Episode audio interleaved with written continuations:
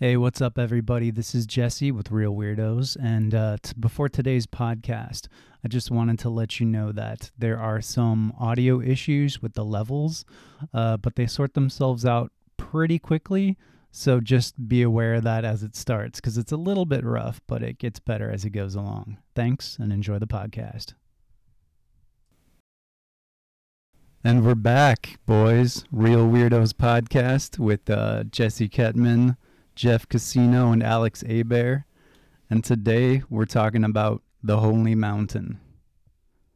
Now, this is one of my favorites of all time. It is a complete masterpiece of weirdness and uh, one of the most interesting and mind boggling experiences I think one can ever have in cinema. Now, neither of you had seen this before. Um, Jeff, you'd seen some scenes, but can I get some preliminary reactions out of you two for this? Um, well, I would love to give my reaction. So this film was like a movie that I had seen like in passing when Jesse and, bro- and my brother used to watch movies together. And I would, you know, sit down and I would watch it for a little bit and kind of mess around and and see what the scenes were. I'm like, oh, this movie's weird. And now watching it, I've watched it three times in the past week, and this has to be one of my favorite movies of all time. Oh, I'm so Oh. glad. I didn't know if you'd like kind of hate it or what. I, I don't know. It's one that's like it's impossible to gauge a reaction for because it's it's so strange. Um, yeah, Alex, preliminary reactions.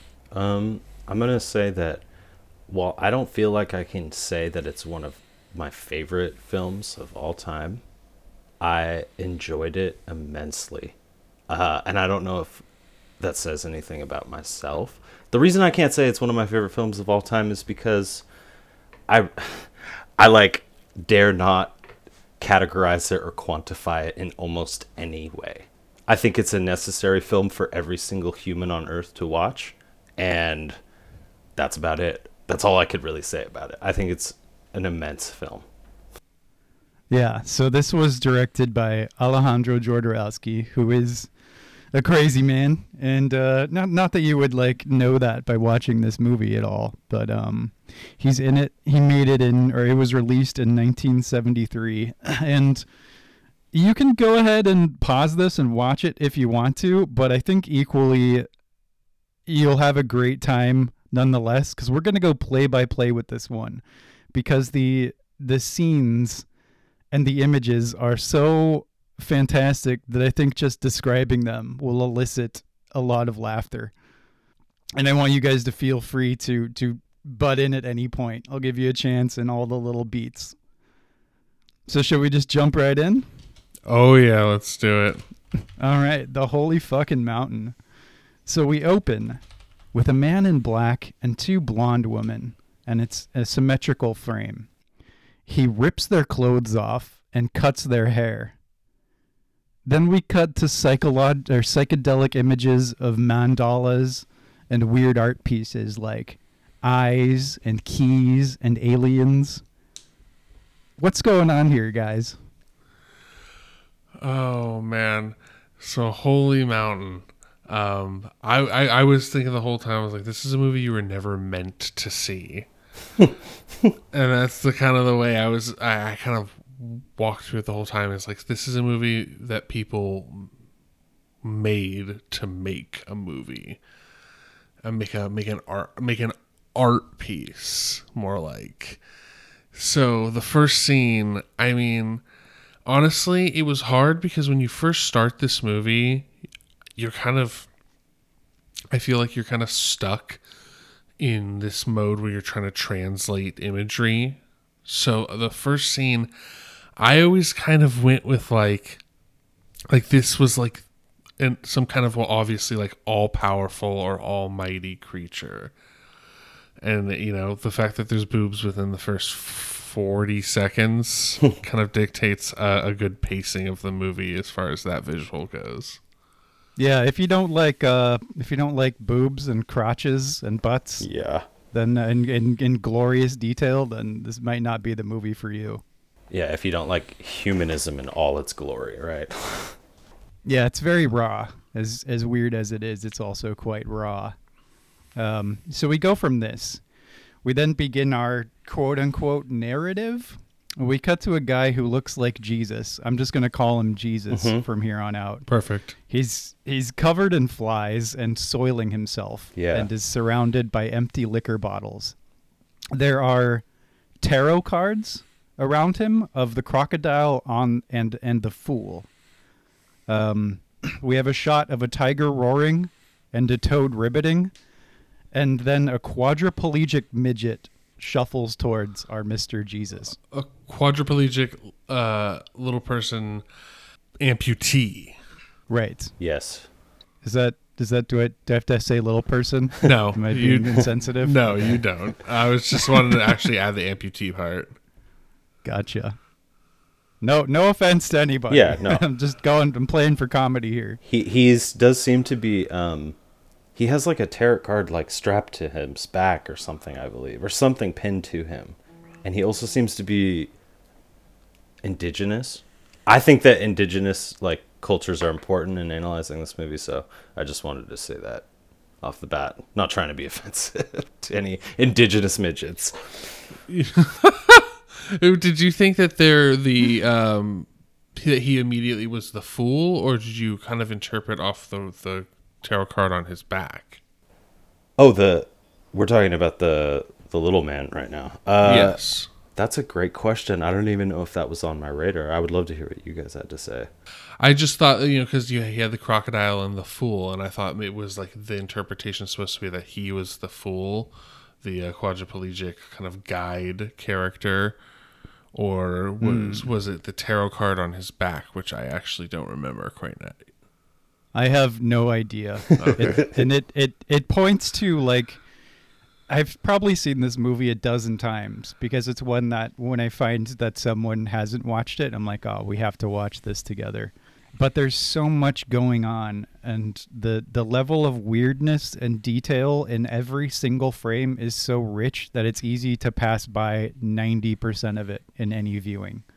Like you could pause this movie at any point and tease out like 50 different interpretations. Definitely, this movie is a lot like uh, this movie's a lot like a poem. I felt like like a very comp- complex poem.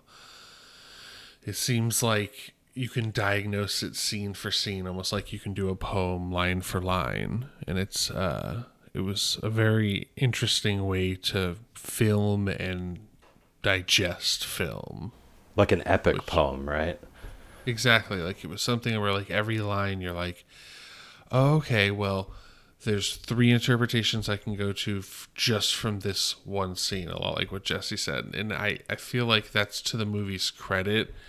It definitely has a couple turns away from that, like a deviation from that art craft. It's almost there's Oh, it becomes so silly at some points. and, and and it's almost like interpretive dance in movie form which i really love interpretive dance and and i really feel like this movie has a rhythm quite like that Simultaneous to the the poetry reading, I think it could also be adequately described as the spiritual journey of a madman.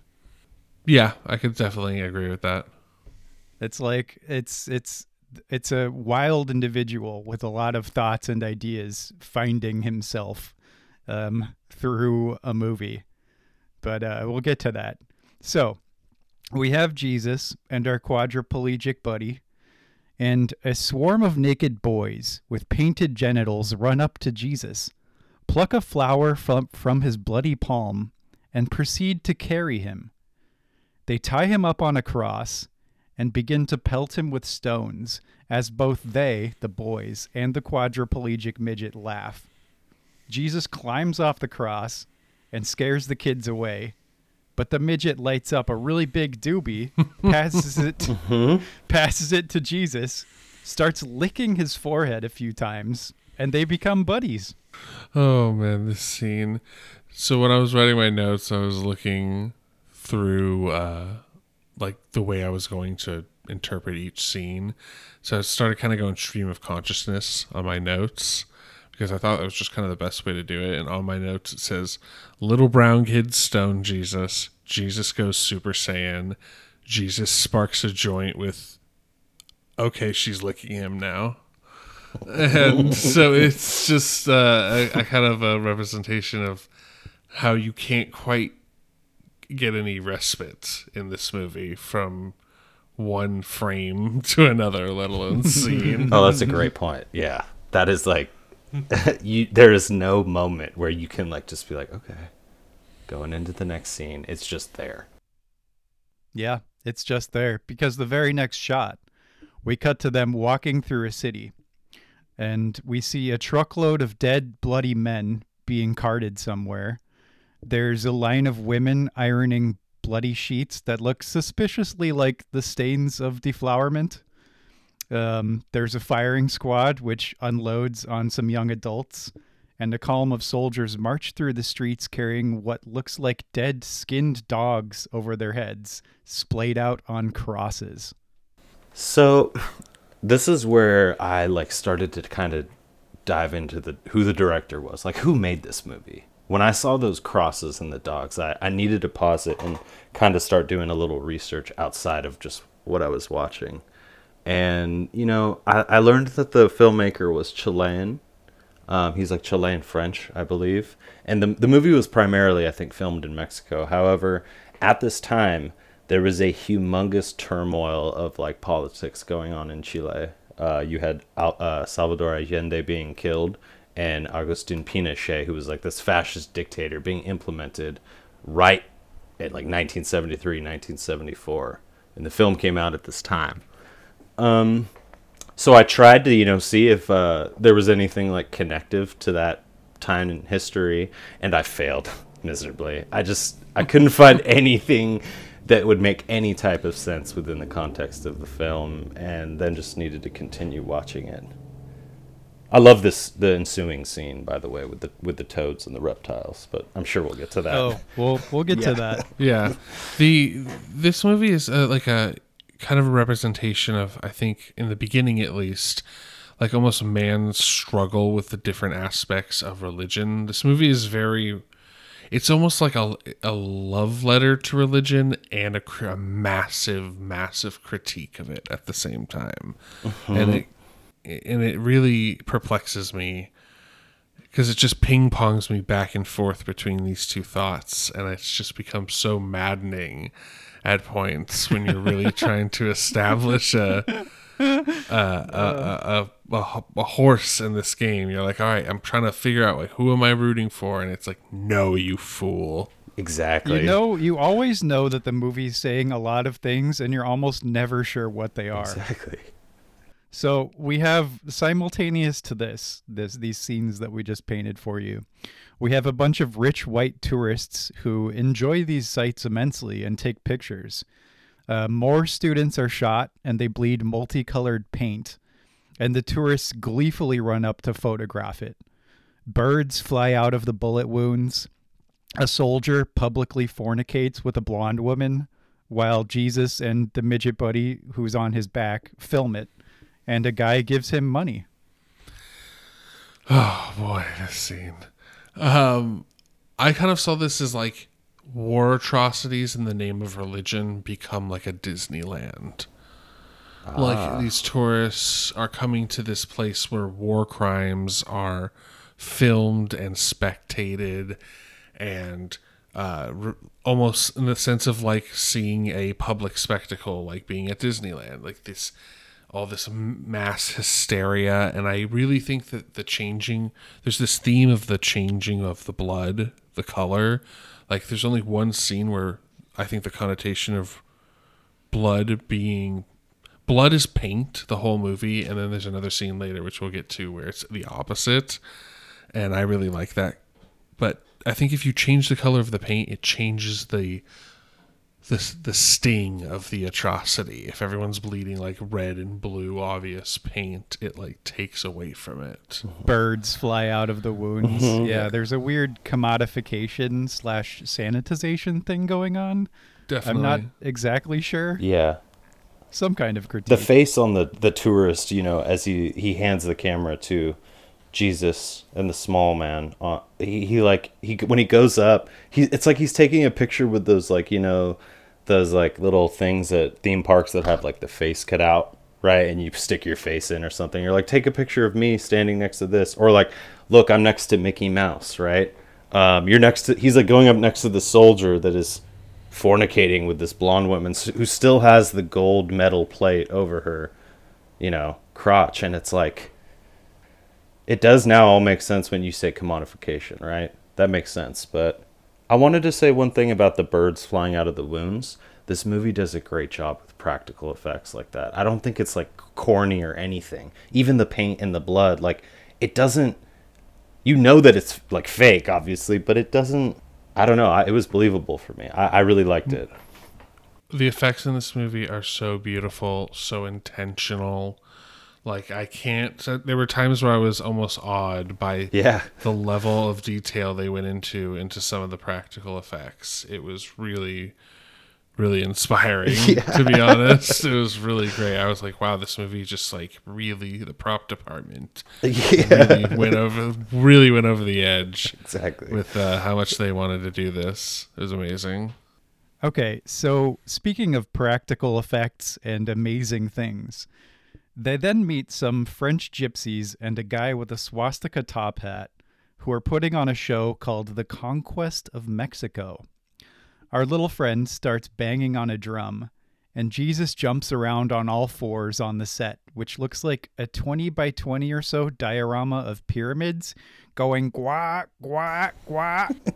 and thus commences one of the greatest scenes in cinematic history, where lizards, in little feathered costumes and adorable hats with spears strapped to them do battle with conquistador toads to the soundtrack of regal marching music as blood rains down from the pyramids onto this whole psychedelic menagerie.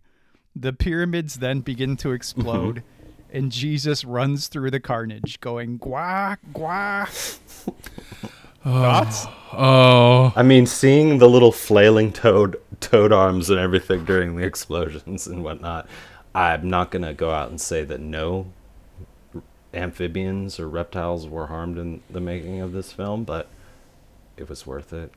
Sorry. yeah, I'm sorry. It was worth it. Like, it's the greatest thing I've ever seen filmed. Animal abuse is taken quite liberally in this movie. Oh yes. Is it? Is there? Is there more like is there anything like analogous to this to the rest? We'll get we'll get to it when we uh, okay. get there. There is a little bit, but I okay. love maybe I'm misremembering. I love that scene so much, and I mean, obviously, you know, we have. I mean, in my mind, I looked at it as um, you know the lizards are like Aztecs, you know, they have or um, Mayans. Mm-hmm. They have mm-hmm. this kind of this type of culture that has reverence for reptiles and they have this grand city and this con- this conquistador tribe of toads, which toads are like a plague, whereas in reptiles, I don't believe are a plague. And so, like this plague of like white colonization comes in. Mm-hmm. Maybe not white because I think it's Spanish. Mm-hmm. I mean, it's it's literally called the conquest of Mexico. Yeah, I forgot about the Nazi Mad Hatter as well just another little yeah you know, like that imagery. was a great uh, i just i called him a barker. I was like the nazi barker. Oh man. Yeah because none of none of what anyone says has or has spoken up to this point is dialogue. It's all just noises. Mm-hmm. people just make weird noises. That's that's a point. Oh definitely. I was yeah for the entire film. Well it it becomes it becomes dialogue after a little while but but for this inaugural portion it's just noise. When I first started, I was I was wondering to myself like, is there a script here somewhere that like someone wrote out? And yeah, there is dialogue, but the dialogue does when it does get into dialogue, it helps it stand out very much so because it's still imbued with all of these uh, actions and noises and things like that. So then, we cut to some enormous men in Roman costumes who are selling little Jesus dolls and Jesus and his little buddy carry an enormous cross as tourists film them. The fat guy eats from an enormous roast cow and drinks vodka. Jesus joins them and chugs a whole bottle while one of the fat Romans kicks the midget for some reason. They they carry the passed out Jesus into a warehouse full of yams, splay him out buck naked, and cover him in grease. They then insert breathing tubes into his nose and proceed to make a full body cast of him. Then they cast him onto a pile of yams, and he falls asleep. Oh, I love this movie so much. Um, well, I mean, you want to go ahead, Alex? nah, you go ahead. Okay, I love it. It's just like it's like passing back and forth. You don't Yeah. have to. We, I just keep going. Uh, no, no, no. I, I want to go through every scene Yeah. because I, I think this movie deserves it. Um, for me, I think that was a lot about like um like the the printing and almost um the merchandising of religion. You know how everyone mm-hmm. carries like the same type of crucifix or same type of cross in their house, and the, we print thousands of versions of the same type of Bible. There's the same edition. And I kind of think that that's where at least where my interpretation of that scene was where these romans were like they killed jesus but they're also like almost killing him again with this overproduction of his image Yeah, because he wakes up surrounded by a multitude of these casts of himself, which are life size, and he begins screaming in agony and violently destroys all of them except for one. Which we see him cradle later on. Yeah. yeah and he's laying on yams and in that and yams at that time were a very uh lucrative At what time? uh i mean at, at what time you're right I I mean, this movie is like it's modern, is the thing. Yes, uh, you're right. Uh, there there is no real time period dictated. It's just all over the place. But at at a particular time in Africa and and in Rome, um, there I believe that yams were a uh, really lucrative crop. Like someone having a lot of yams was like being a rich person. I did not know that. So it, it's almost like this this barn full of f- just beautiful yams. It's like this, just almost like laying on top of opulence. So it's like opulence mixed with production. The opulence point also speaks to the fact that these are big, enormous, fat Romans Mhm. who are like feasting and drinking with abandon. It's interesting too that they're making a profit off of someone who they wholly rejected and you know killed, right? I mean, based on like the story and whatnot, and now they're using those little images and dolls and whatnot to like. I, I I don't know. It's just interesting to be the killer and then to be like buy this in remembrance. I don't know. Some something's going on. Yeah, so something is going on in this film. So after Jesus wakes up surrounded by these casts and destroys them, we cut to a bunch of prostitutes and a chimpanzee who walk out of a church and begin soliciting men. One of the girls is like maybe 10 years old, and an old man beckons her over, kisses her hand, and takes out one of his eyes and gives it to her. Jesus walks up, and one of the prostitutes is smitten with him, and they and the monkey follow him. And we have a nice interlude of young men slow dancing with soldiers. Mm-hmm. Oh boy. Um. So I love how after every every little sequence it starts with Jeff being like, "Oh boy," or "Oh man." sorry. It's like it's like a w it's my way I like to mentally prepare to explain and the way I interpreted these scenes because it's so mind-boggling. I've seen this movie three times now. Um, did uh yeah. So this scene is wild to me because first off, I want to talk about the monkey. Are we are we making is, is is some kind of evolution point trying to be made here? I think can we agree on that? I have no I idea. mean, it, it's the only thing I could grasp. because the monkey's pretty persistent in the whole film, and I just thought it would be interesting if that wasn't the point being made. It's just like, no, we just had access to a monkey, and we were like, fuck it, put I- it in the movie. I like to think that that's the answer. To be honest, they're like, we have this monkey. It's a trained monkey. Like, how can we just incorporate it throughout the movie for the sake of weirdness and like comedy? So like this, I mean, we'll see. We'll end up seeing that this this prostitute that falls in love with Jesus shadows him throughout the whole film. But she's she's always with the monkey. She's holding hands with the monkey.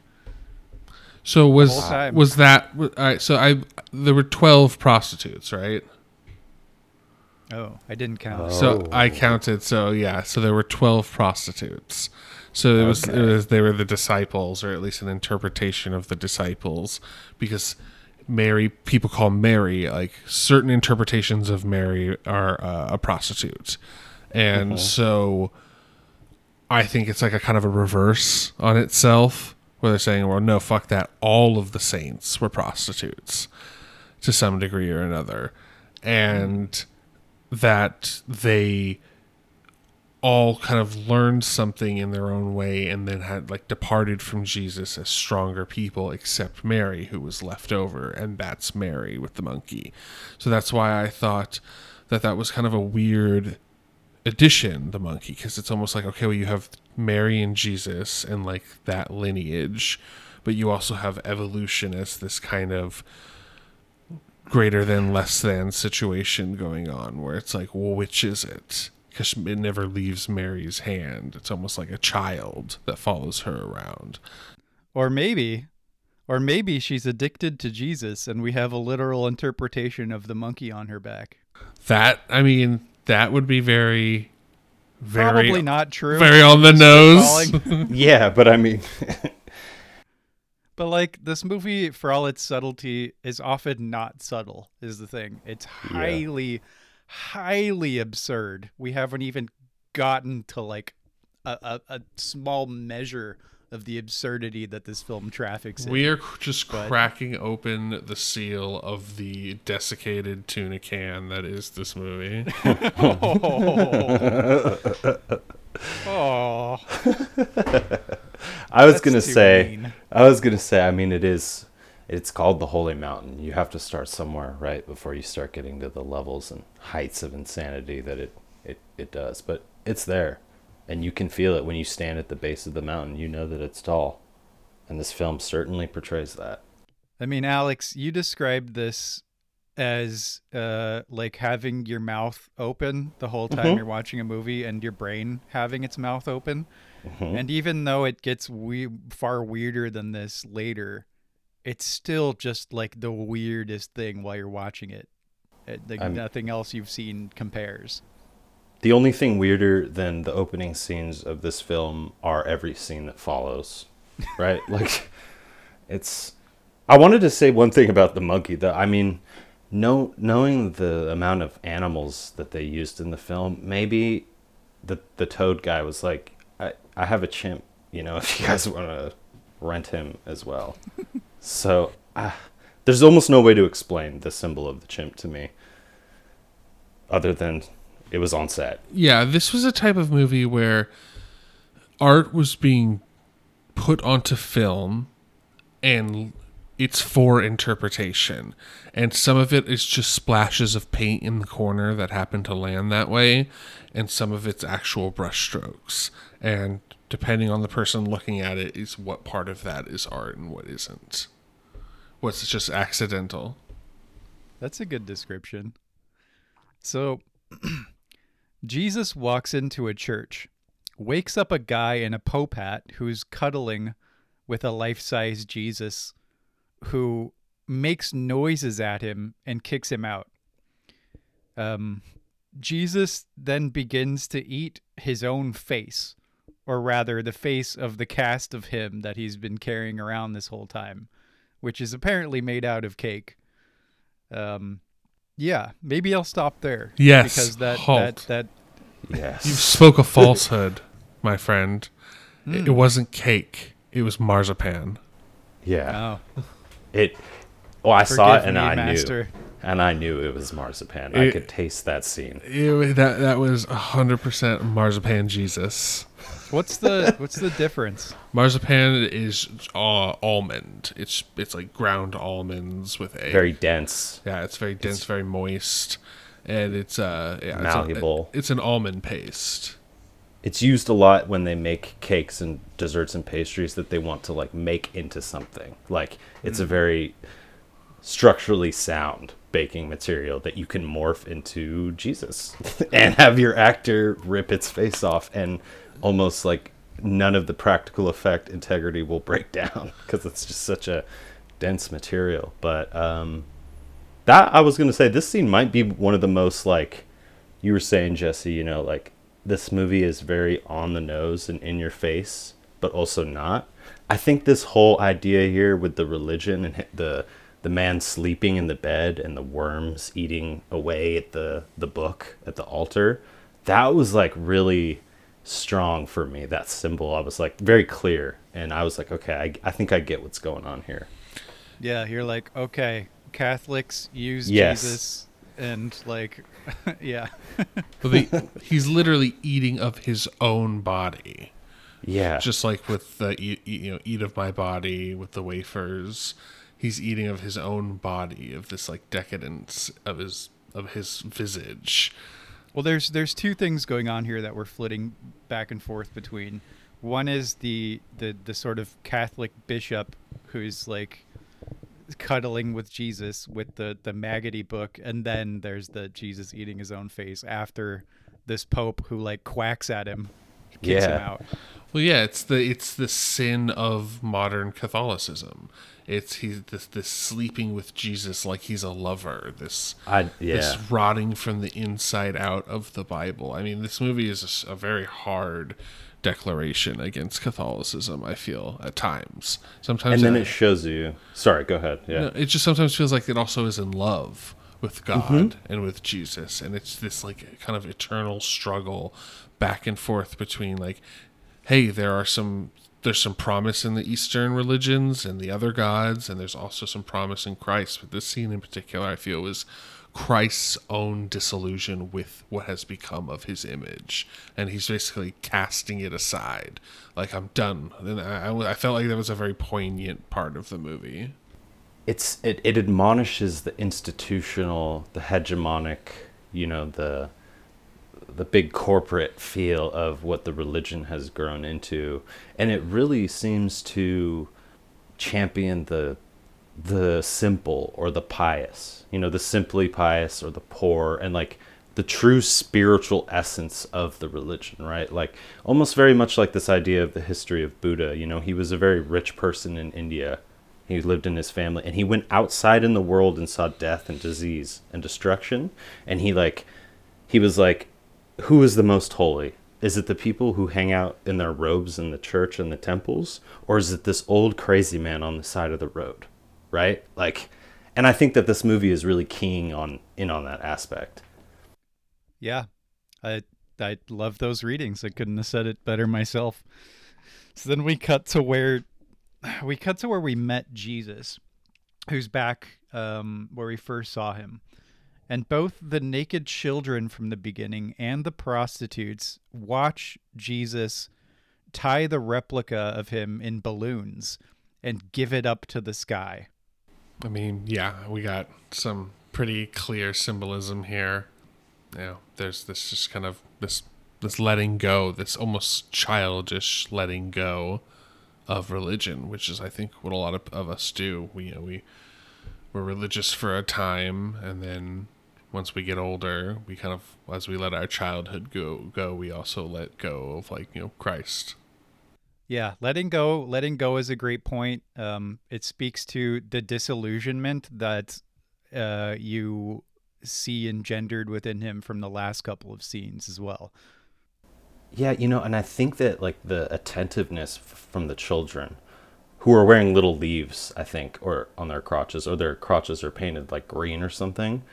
Um, it like it kind of goes into this idea of like the Garden of Eden. You know, they like hid their genitals with the the leaves.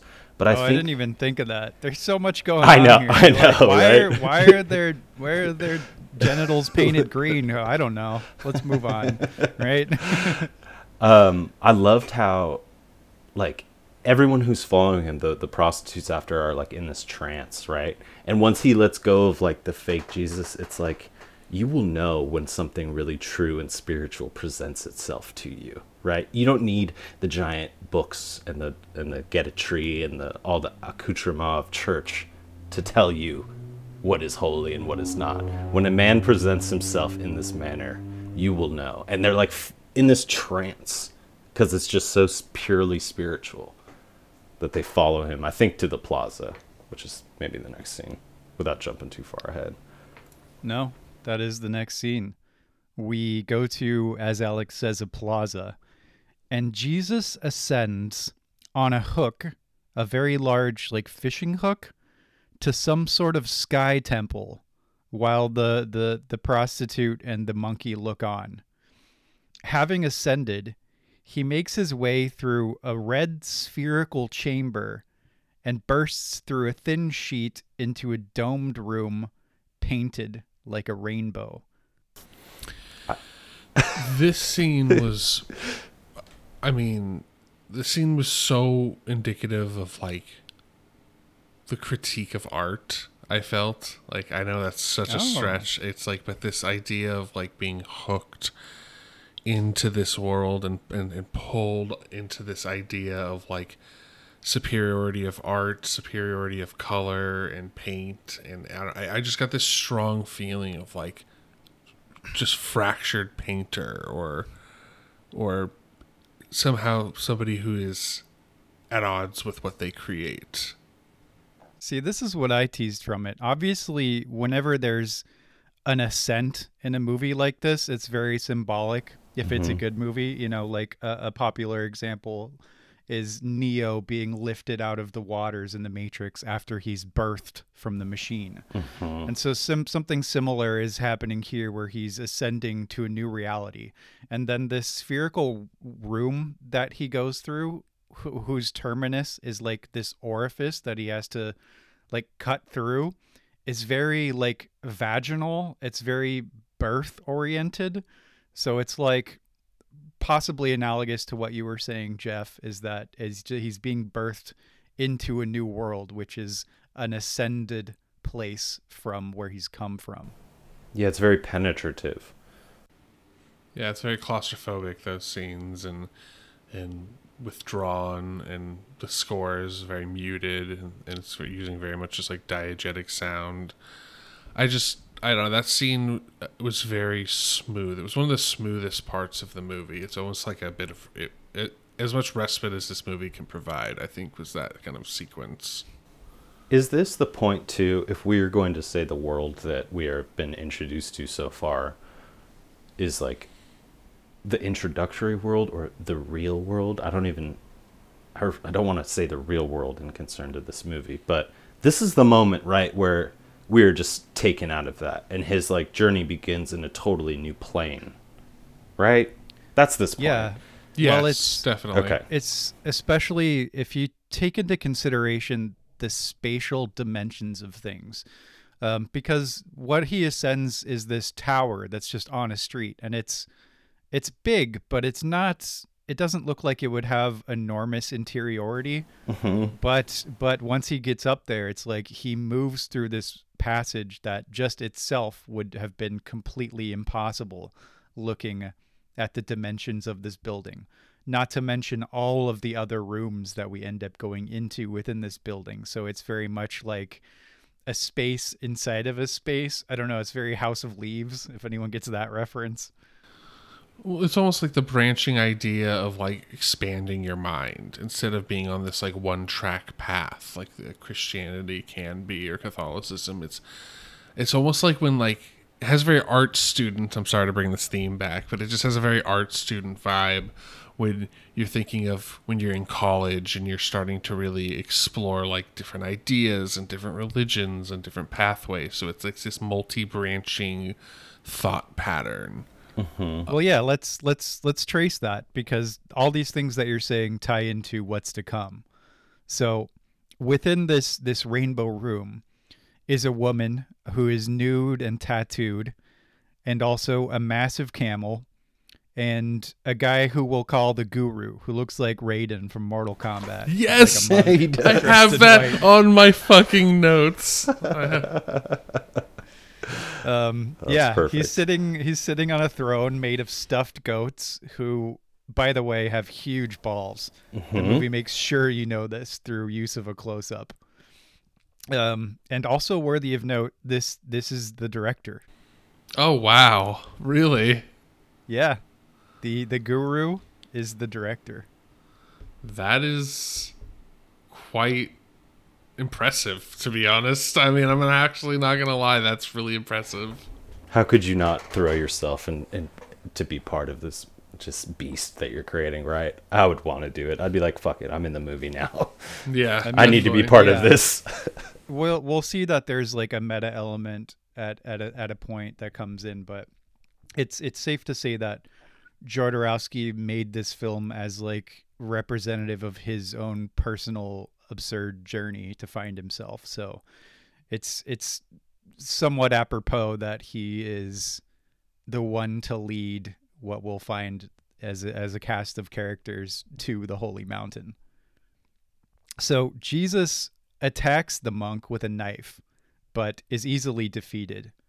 The monk taps on his pressure points, um, and the lady, who has nails like Wolverine's claws, cuts into his neck and extracts some sort of long blue parasite.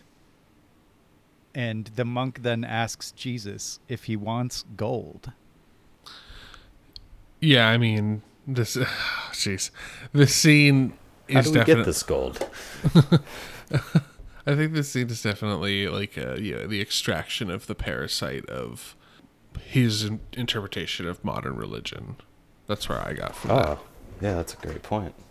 Even if it's not religion, maybe just like the infection of whatever world he just came from, right? Inf- and like yes, they need to clean him after this as well. It's like this cleansing period. Yes, yeah. It's almost like if an alien were to pick you up, you would have to be like sterilized to their conditions because Yeah. you may have like bacteria on you. So it's almost like the removal of that reality's place in your body. I like that point. We then begin the process of making gold, which is uh, a hell of a scene. This is one. They, Of, this is one of my favorites. This is the scene I walked in on many times. Yeah, they wash they wash him in a fountain where little hippo is just chilling out, and I uh-huh. mean they they really wash him. Uh-huh. They get right into that butt crack, and you get to witness it in all its glory. Can I pause re- real quick? So that's You absolutely can. so that scene. All right. So when he's just kind of stretching around in that water with his loincloth on, he's he bends over a few times, and I was like, "Damn, dude, this guy's got a really stained ass crack." And I'm not even joking you at all. I was like, I was like, this actor, like, he didn't like bleach his ass crack for this movie. Like, I don't understand why you wouldn't do it. It's just so brown and stained.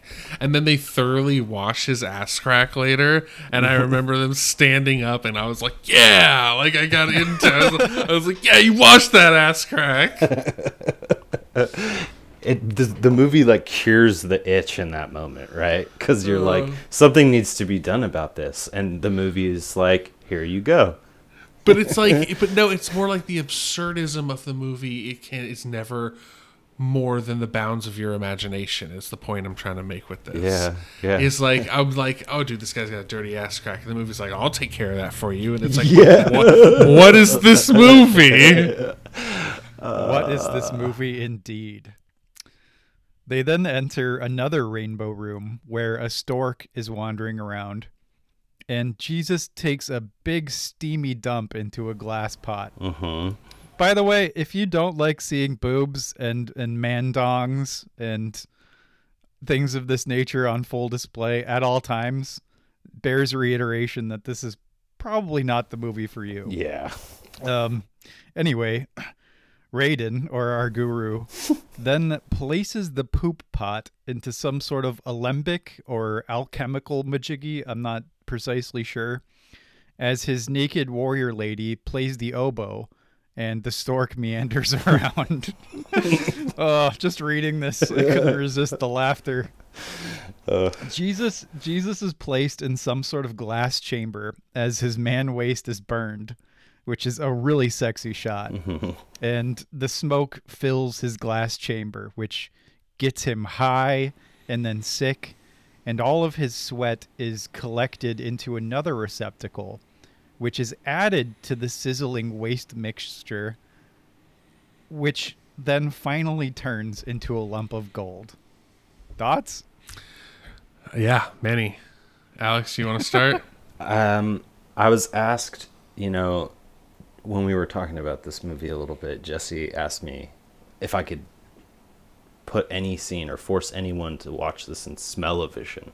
And of course, this has to be the scene, right? I mean, to be in the room at the time of this crazy concoction would just be madness. Um, but going back to probably my favorite thing about this film is the practical effects. I loved watching the chemical change of the substance. Like it, it, it, it's smoky. You have foaming bubbles coming out of it, and then it turns into like this weird glowing, like colorful petri dish, and then it turns like into a crystal at some point, and then you get into the gold, and just, ugh, I just love the way this movie is edited and filmed to accentuate its practical effects. So, yeah, It's also this is the part where you start to really key in on uh, what the movie is about. If you could say, if you could distill it, um, because because this this is the first line or one of the first lines of actual dialogue in the movie where he says, "Your excrement, you can turn yourself into gold." So it's this this idea of self manifestation that that tracks throughout the rest of the film. I really like that read. I really saw that differently, but I really like. I think that read. I think that read tracks a lot more with the uh, themes that are being presented so far. I kind of saw it as like the one, like a, the one last big overall representation of why Jesus is leaving this like type of uh, ideology behind. Is like they they they take all the worst parts of him, the excrement, all of the hatred and the and the condemnation, and then they distill it. They distill it down into something like a cause, and they and they torture people with it. They almost torture Christ with it, and then they extract from him the gold, whatever they want from the culture, the civilization that they want to colonize or take a part of. Uh, and and that's what's kind of I thought that's kind of what I saw represented in that cycle. It's worth noting as well that with apropos the tarot card that we see at the beginning that says the thief, we call him Jesus because he looks like Jesus and there's a lot of obvious Jesus stuff, but this is not directly a correlation of Jesus. In fact, in the script, he's his character's name is the thief. So there's more to him than just Jesus. That is an interesting take. I did not know that. I really, I really kind of put my, I, I, I hitched my bag on him being kind of a, a direct representation of Christ. So a lot of my, my reading of it kind of took on that that edge or that flair. Well, that's I mean there's a lot to support that reading and uh, like obviously so. So you're not invalidated at all. I'm just saying that there's a there's a little bit more dimensionality to it. For There's, sure. Yeah. I was there is, without getting too far ahead, there are scenes later on. I guess that the, the name the thief makes perfect sense. I didn't know that as well, indeed. that adds a lot of context. So I appreciate that. Yeah, Jesus and our guru then change into pilgrim outfits and walk around a room filled with glass and mirrors. It's a very psychedelic, almost fractally image. They sit by a pointed stone, and Jesus tries to break it with an axe and fails. The guru, however, effortlessly cracks it by hitting it at the top, revealing a ball of glass, and says, Each stone is a soul formed by the work of millions of years. This one was rough. This was a hard one for me. I do want to say that in the beginning, I I kind of dropped the Raiden persona, and it kind of felt like they were when they both kind of joined in their outfits that it was like they were both like Jared Leto, like it was like a Jared Leto school because of like these, because of like the way that they dressed with like the big pointy wide brimmed hats and like the like like the like kind of bicolor uh palette. I don't know. It was just it was very Is funny. that a is that a Fight Club reference? No, No. it's like his personal What? style. Like if you see pictures, Jared of him, Leto, I the actor. Yeah, Yeah. Yeah, he's very like that's his like if you see pictures of him, that's like his style. Is he has this like Oh. he has this cult and he wears like these like big hats. He like takes the Johnny Depp's thing to another level. Whatever. I Didn't know that. It did. It didn't land. Cut it out. Um. So it, it- no, no way. Um. So. So yeah. I, I really think that that scene was the most one of the more complex to interpret in the movie. I mean, it is. It's this idea, I guess, if you know of like, obviously, there's the master, the guru, and the learner, right? He's like trying really hard to break it, and then in just one fell swoop, right, without like out even applying ener- any energy, the guru just splits the stone. But I mean, you get to all these metaphors where it's like it could be the pearl inside of you know the shell of the clam or the oyster, excuse me, and it's like there's something hidden that needs to be unearthed. The more important thing to me was the clearness of the glass ball, right? It's like without all of the stone, you have this pure soul that is not informed by millions of years, if that makes sense. I mean, it's so directly said, but when the movie speaks, it's almost like, oh, okay, I need to I need to pay attention to what you're saying because you're keying me in on what the symbolism means. But that's what I got out of it. Just the breaking through into some core clearness or pureness that is inside all of us. So we then move to the tarot room, where huge cards frame a circular wall around them, and they sit in the middle of a triangular mandala. And shout out to the camera in this shot because it's suspended directly above them and spins around and it's it's gorgeous. Mm, and the accompanying soundtrack can only be described as like evocative tribal humming with some sort of acoustic accompaniment and it is super psychedelic and very engaging. Can I say, Jesse, just for a second, how much I love either your interpretation and when it aligns with mine? Like, I love that for anyone, but just like I, I, I saw that spinning camera, and it made me so happy. I don't know what about it was when I saw it. I was like, that was such a brilliant piece of camera work that just totally went by the wayside. And I'm just so happy that you like noticed that because I just really thought like that that that must have been difficult to pull off. It almost gave it like a like an animated look as the camera was settling back down again. It's it's otherworldly. It's something you would see if you closed your eyes on like acid or something. It's like it's so perfectly symmetrically framed and the the complex rune or mandala in the center which is like eye shaped, I believe, Mhm. is just spinning in this this this this way that's completely entrancing. It's the kind of thing that would make Kubrick like cream his pants, right? I mean, that scene is the spinning camera and the symmetrical nature of that scene is the camera work is amazing for as practical as it is. It's so focused and so highly choreographed, I guess, um, that it just it makes for a very clean viewing experience for as crazy as the nar- narrative is. For as strange as this movie is, it's impeccably shot. Like, Exactly. you cannot Like- you can't fault the filmmaking at all. Yeah, I was going to just comment on that. Like the idea of this kind of circular room that that scene has this dynamic camera work that's not really represented in any other part of the movie beyond just the spinning camera. It does a lot of these low sweeping shots or like just low angle shots.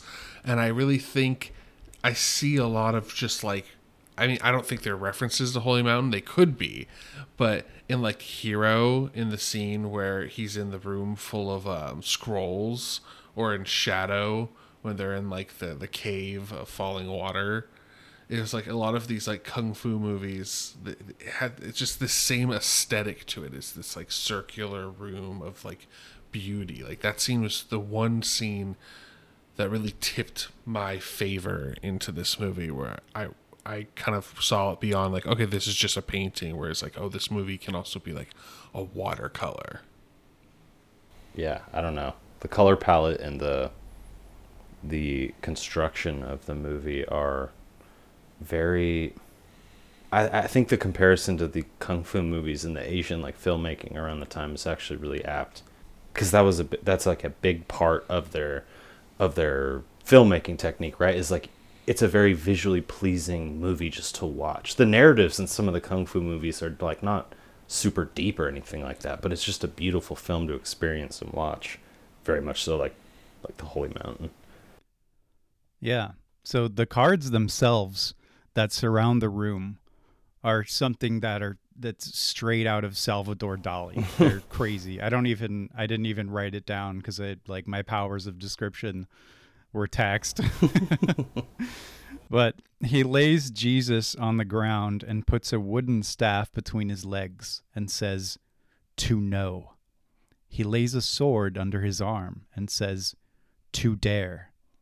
He puts a chalice by the sword and says, To want, and places a golden pentagram on his head and says, To be silent. Oh boy, man. Sometimes in this movie, I honest sorry, I honestly felt like sometimes in this movie, I'm at like my, I'm like interpreting my like art history final. Yeah. with some of the with the, some some of the Totally scenes. apt.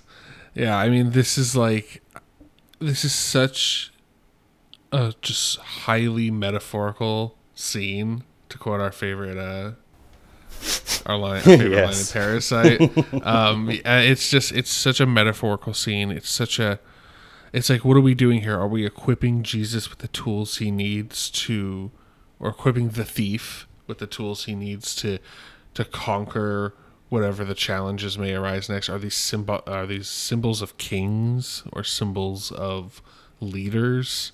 You know, the chalice being the king, the sword, the general. What are we? What are the symbols trying to represent, or are we just kind of looking at it on as a whole, as a single piece, a completed work, almost like a sculpture? I don't know. I was looking more at the maybe the material of each item, but I mean, obviously, I should have been looking at like what each item represents, I guess, and the the lines of that follow it. To know, to dare, and what was the third one, Jesse? To want To- and to be silent. Okay, yeah. So I don't know. I'm, I might have to just leave this one up Yeah. for the to the gods. Uh, yeah, or just I'm just throwing it out there, seeing what comes back. I have a I have a lot of those. I have gaps in my notes where I just had to stop taking notes and watch the film. Yeah. Even after the third watch, I was like, I, I just need to watch this scene. Yeah, so then we enter another cyclical room with an eye in the center of the floor with some strange symbols and naked mannequins on the walls, which we learn shortly are representations of the crazy characters and scenes, scenes to come. But before that, um, just a quick word from our sponsor. This week, we're brought to you by Uncle Touchy's Flaccidity Serum.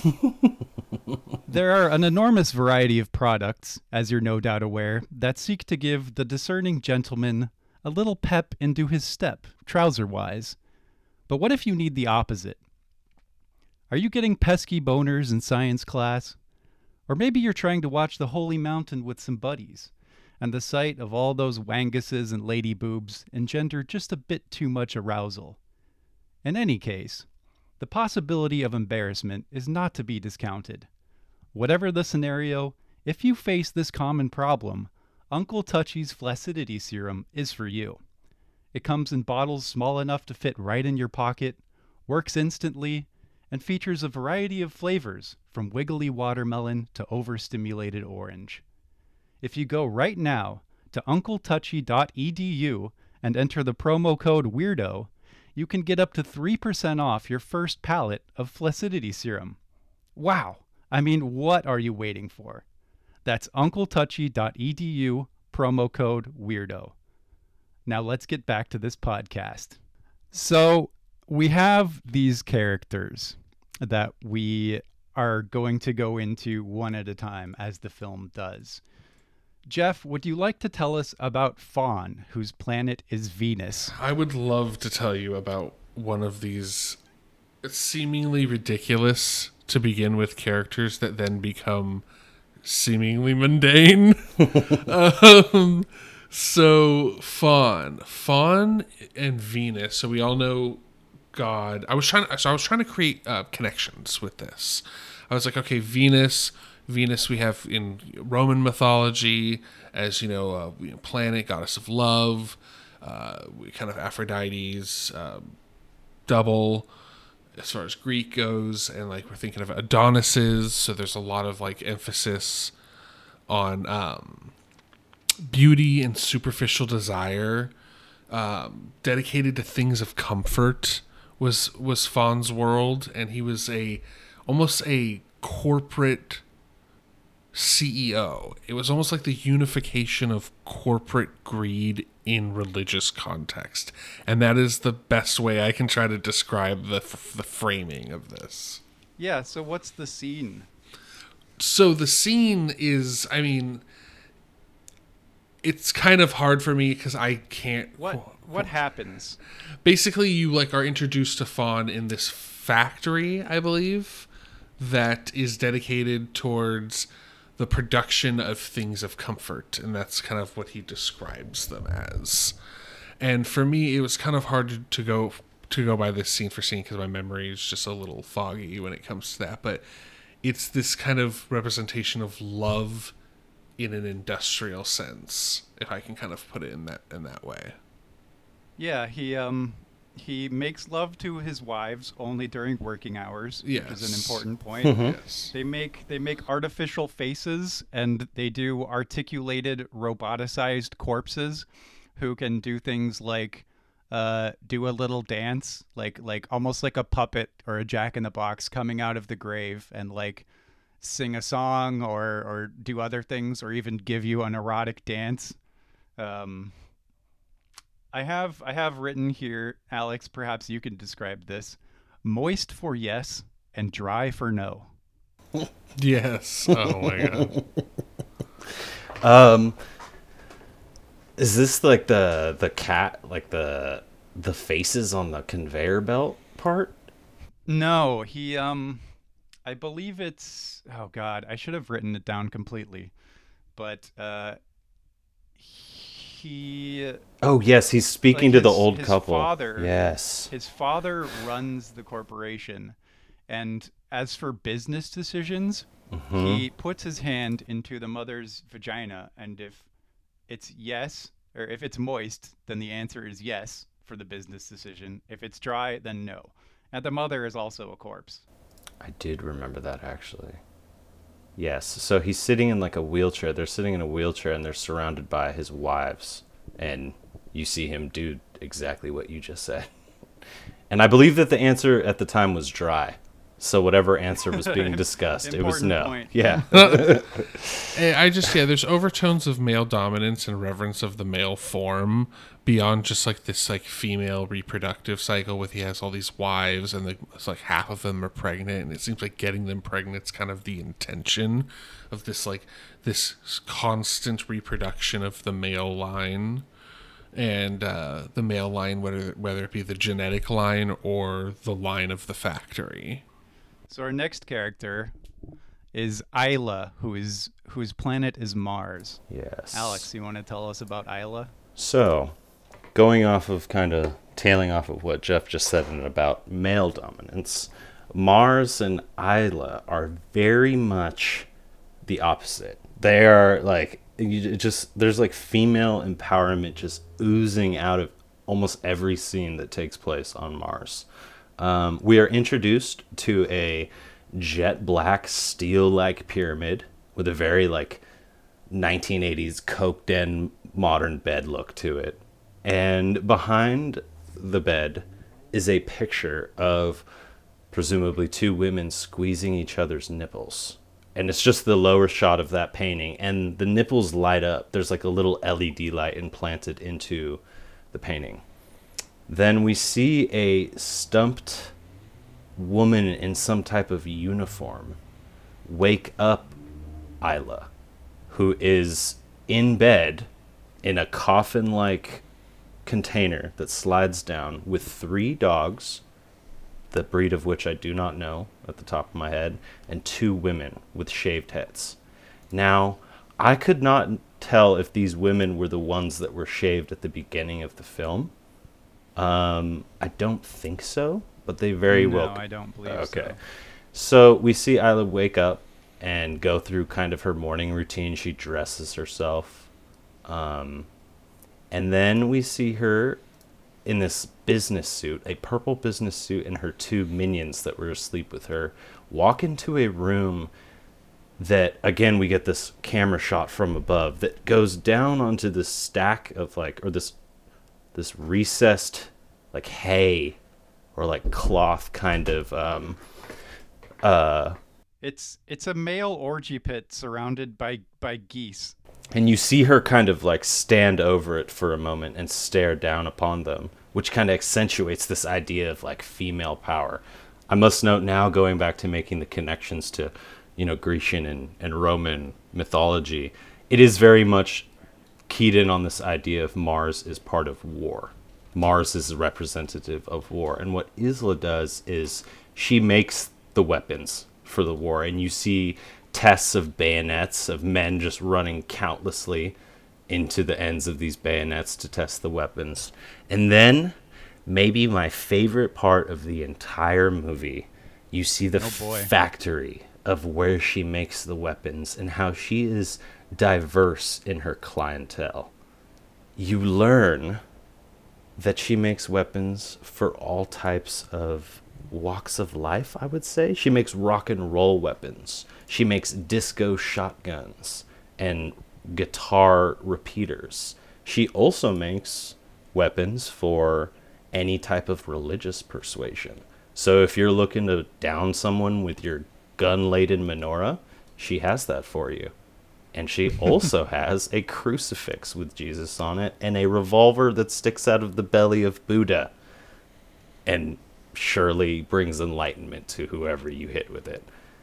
Uh, and then it cuts very quickly after showing you the weapons that she makes, and I believe we move on into the next planet. We do, but there's there's one amazing part where she has a production line of a drug that turns people into wild beasts, where we see another midget, uh, Oh, yes! no arms, wearing a military helmet, destroying a porcelain man with his feet while screaming wildly, Mm hmm which is which is a weird little in the shot. alleyway. I forgot about that. Yeah. Yeah.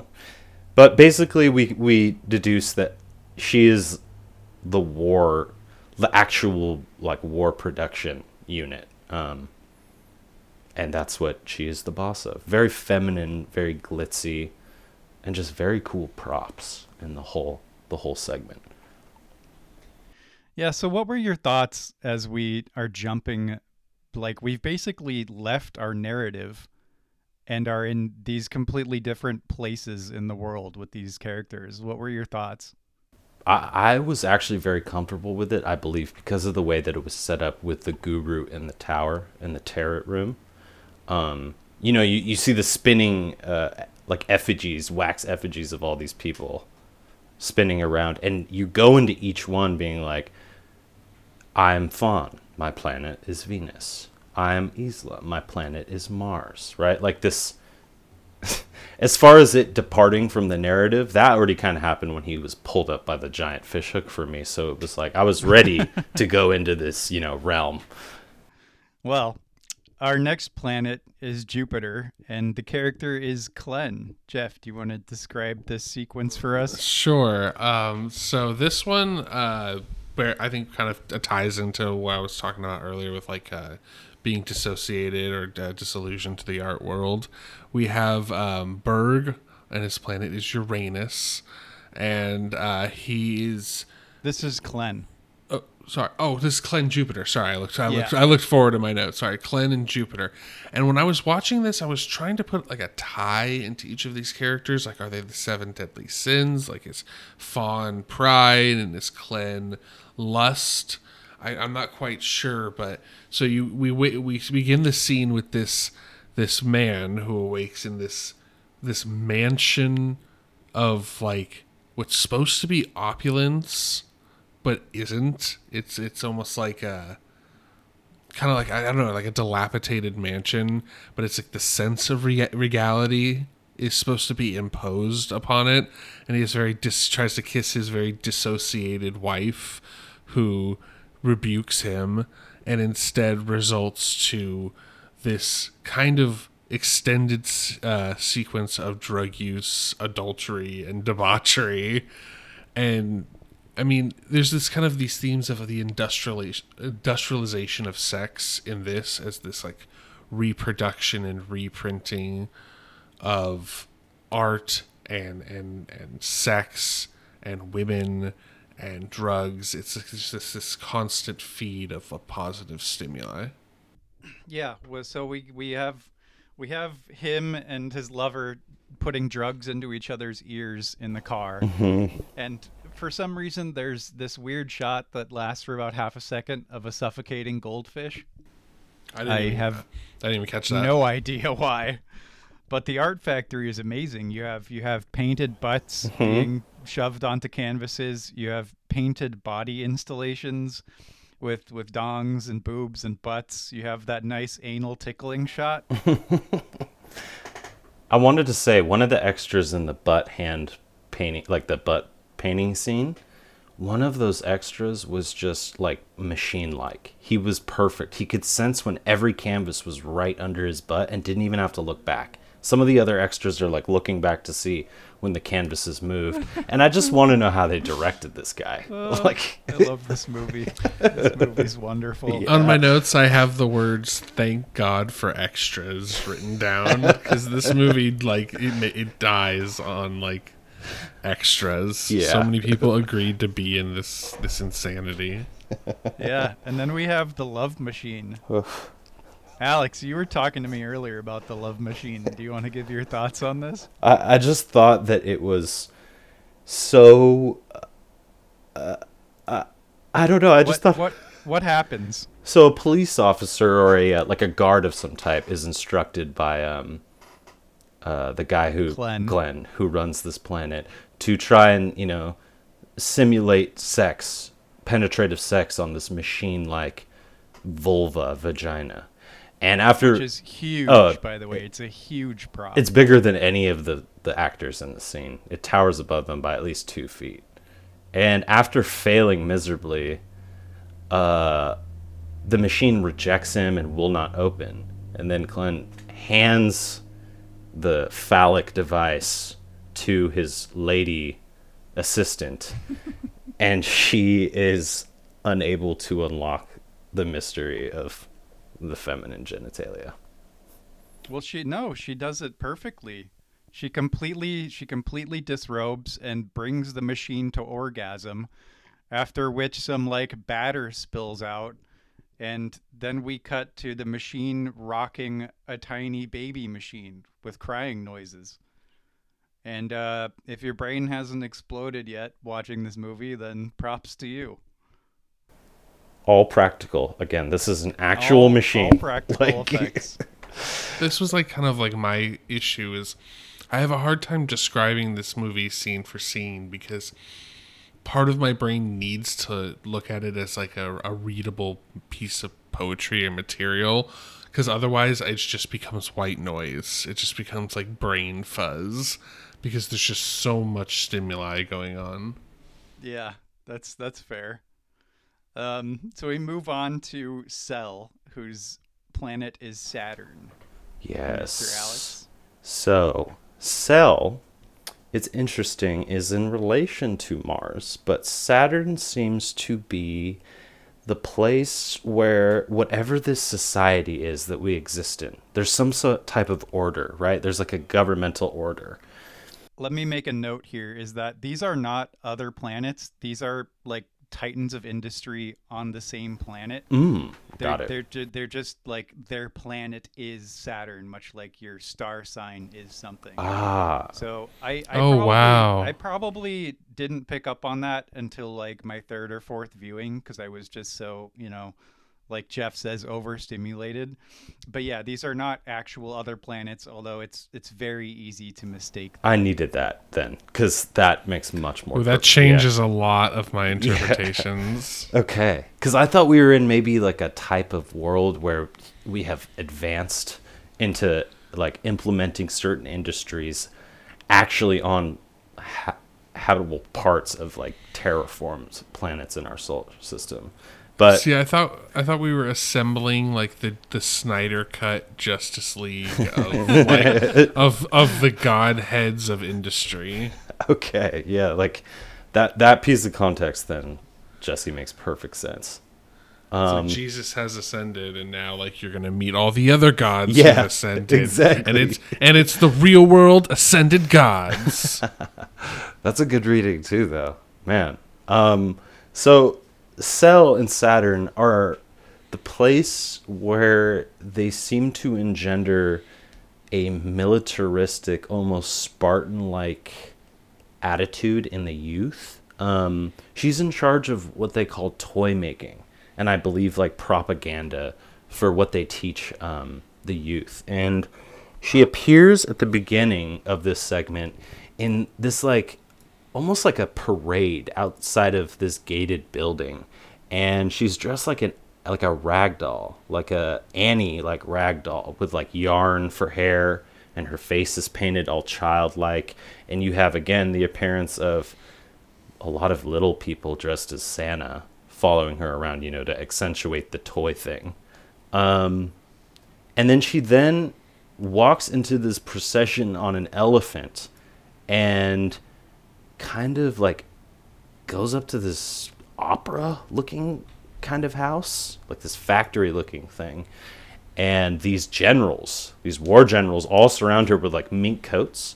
And she changes from her childish little ragdoll appearance into this like cold and austere woman of industry, of of like a corporation.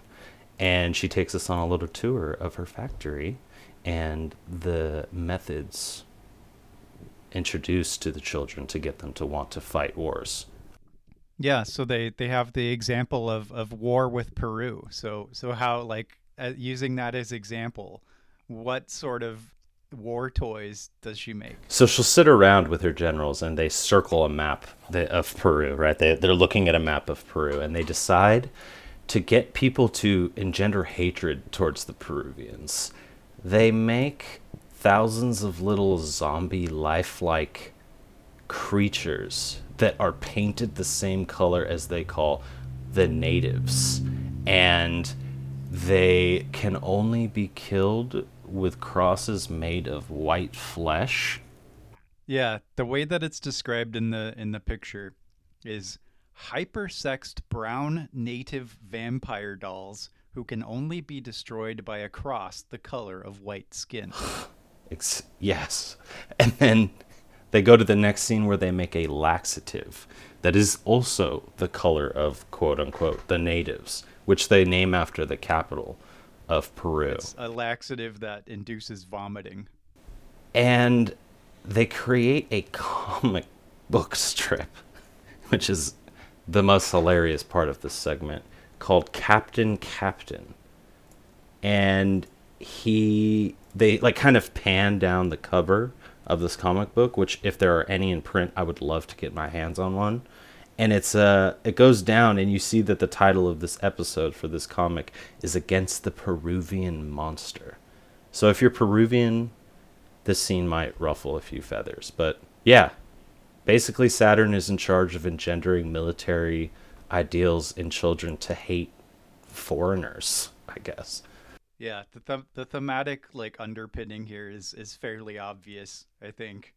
Um, like let's do propaganda that engenders hatred. Yeah. And a lot of the toys are weapons in themselves. Exactly. And then you have nude indigenous children in a factory wielding bows and arrows and they're like these children will go off to war in 10 years time. Yeah, they're like measuring their brain waves and stuff and like seeing how they can like manipulate the minds and psychology of children to, you know. Yeah, it's pretty cut and dry, I guess, here with the symbolism.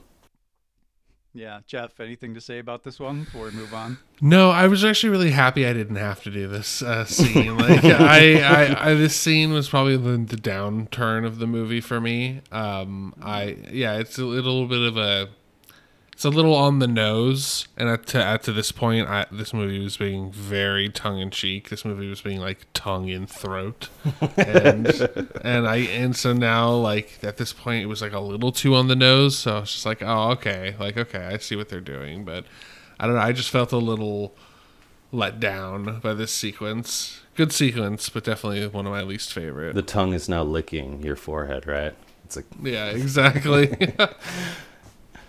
Well, our next our next one is Berg, whose planet is Uranus. Um, Jeff, do you want me to describe this then? Because you did more of a symbolic reading than a, a shot by shot. Sure, yeah, that would be appreciated because I have a lot to say about this, but I don't have the shot by shot kind of Okay. like take for it. play by play. Yeah. So we we start off with this weird looking skinny guy who has an old wife, uh, an old fat wife with green hair, and they wake up in bed, and she begins spanking him with a rubber monster hand, and it's like this weird conglomeration of disgusting eroticism and like goofy comedy. We have this really this really erotic dancing scene with a prop horse and she brushes her hair on on this really high impractical toilet. Um, I don't even know, man. There's goofy costumes. They begin feeding milk to a snake through a bottle, and then wrap the snake up in a multicolored onesie. And then they go off to meet the president, who is attended to by hot slabs of man cake in their undies. And they talk about a plan to have population control. And so, to eliminate the population, they propose gas chambers, gas schools, gas universities, gas libraries, gas museums, gas dance halls, and gas whorehouses. I have that written right here. Gas whorehouses. So then they they go and have a tea party in the garden surrounded by these beefcakes and the guy gets really angry at a cake and starts smashing it and saying I hate you, I hate you, I hate you. So Jeff, tell us the, the grand the grand thematics of this wonderful scene. After so after the scene, because what I would usually do is I would watch the scene and then I'd go back and then I'd like watch it like little set shot for shot and try to like break it down. This scene, after I watched it the first time, I remember going like, "Oh fuck," out loud because it was just another one of those like mind bogglers. But I, what I'm wanting to say is like the face of like opulence, like dis- the face of like disgusting royalty. The fact that like royalty bring brings off this ideal in front of the public, but really like there is it's disgusting and like even probably more so because they have access to more things because it's like this kind of like weird, crude, kinky sex act in this like kind of haberdash manner. And then um the snake I I really was like okay snake Satan right away. Like I kind of put that. And also uh you to do it you know Uranus Pluto uh, uh it just I don't know it just kind of worked for me that this was a little bit of like a hell implication.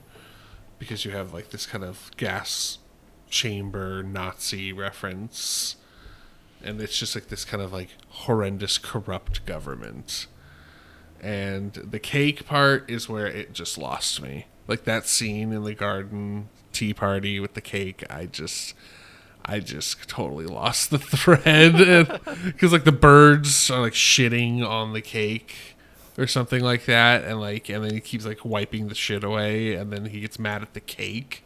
Don't i was just i don't know i i, I I, I lost it there. I was just looking. I was just sitting at the edge of my couch with my hand, my chin in my hands, like what? Why? Is this the point where you decided that the movie owed you 1850? no, no, no, no, no, no. I love this movie. Like I truly do. I think it's like really a fantastic piece of art. It took multiple watches, but the movie owes me 1850 because it like it just took away all of like my like perceptions of what I thought I knew about like what you can put onto film and have it still make sense. Mm. so I don't know. It just like I was like, you need to give me my like my money back for that. yeah. you owe me some- you owe me you like you owe me some kind of retribution for like making me once again go like, "Oh, okay, well you can just like say anything and without saying anything." So next we move on to probably my favorite character, which is Axon, whose planet is Neptune. And oh my god. Axon is this this mohawked muscle man who's like a warlord. He's surrounded by his armies carrying a huge comedy gun onto a podium where he busts out a big pair of scissors and cuts the balls off a young man, and everyone cheers. It turns out he keeps 1,000 pairs of these balls in a room full of jars. He, he takes the young man there and he says, Your sacrifice completes my sanctuary of a thousand testicles. Which would actually be 2,000, so technical point. um, we then cut to explosions and colored gas in a city as they douse the population in buckets of blood. And it's like a GWAR video. People are disemboweled, and which reveals gumballs, ribbons, Christmas lights, watermelons, birds, strawberries, and various colored liquids. All of these things come out of the people who are being disemboweled. Axon then prays over a pile of severed limbs, and then we have a little a little sequence of him being worshipped in his testicle room. And that's Axon. Oh man, this guy is just. this guy is. I really kind of I, I like this scene because it's more of a testament to kind of what I was talking about before with this this sterilization of war atrocities with like gumballs and confetti and fake colored paint. But I do like the one juxtaposition where they do use like blood in the very beginning part and then they kind of like switch and it's almost like this weird mirror. Like almost two sides of one coin. Like it's like oh like this is graphic and then they switch to the confetti and the candy and the obviously sausage links and it just becomes it becomes less impactful. And i don't know if that is something they're trying to say but it definitely read like that for me.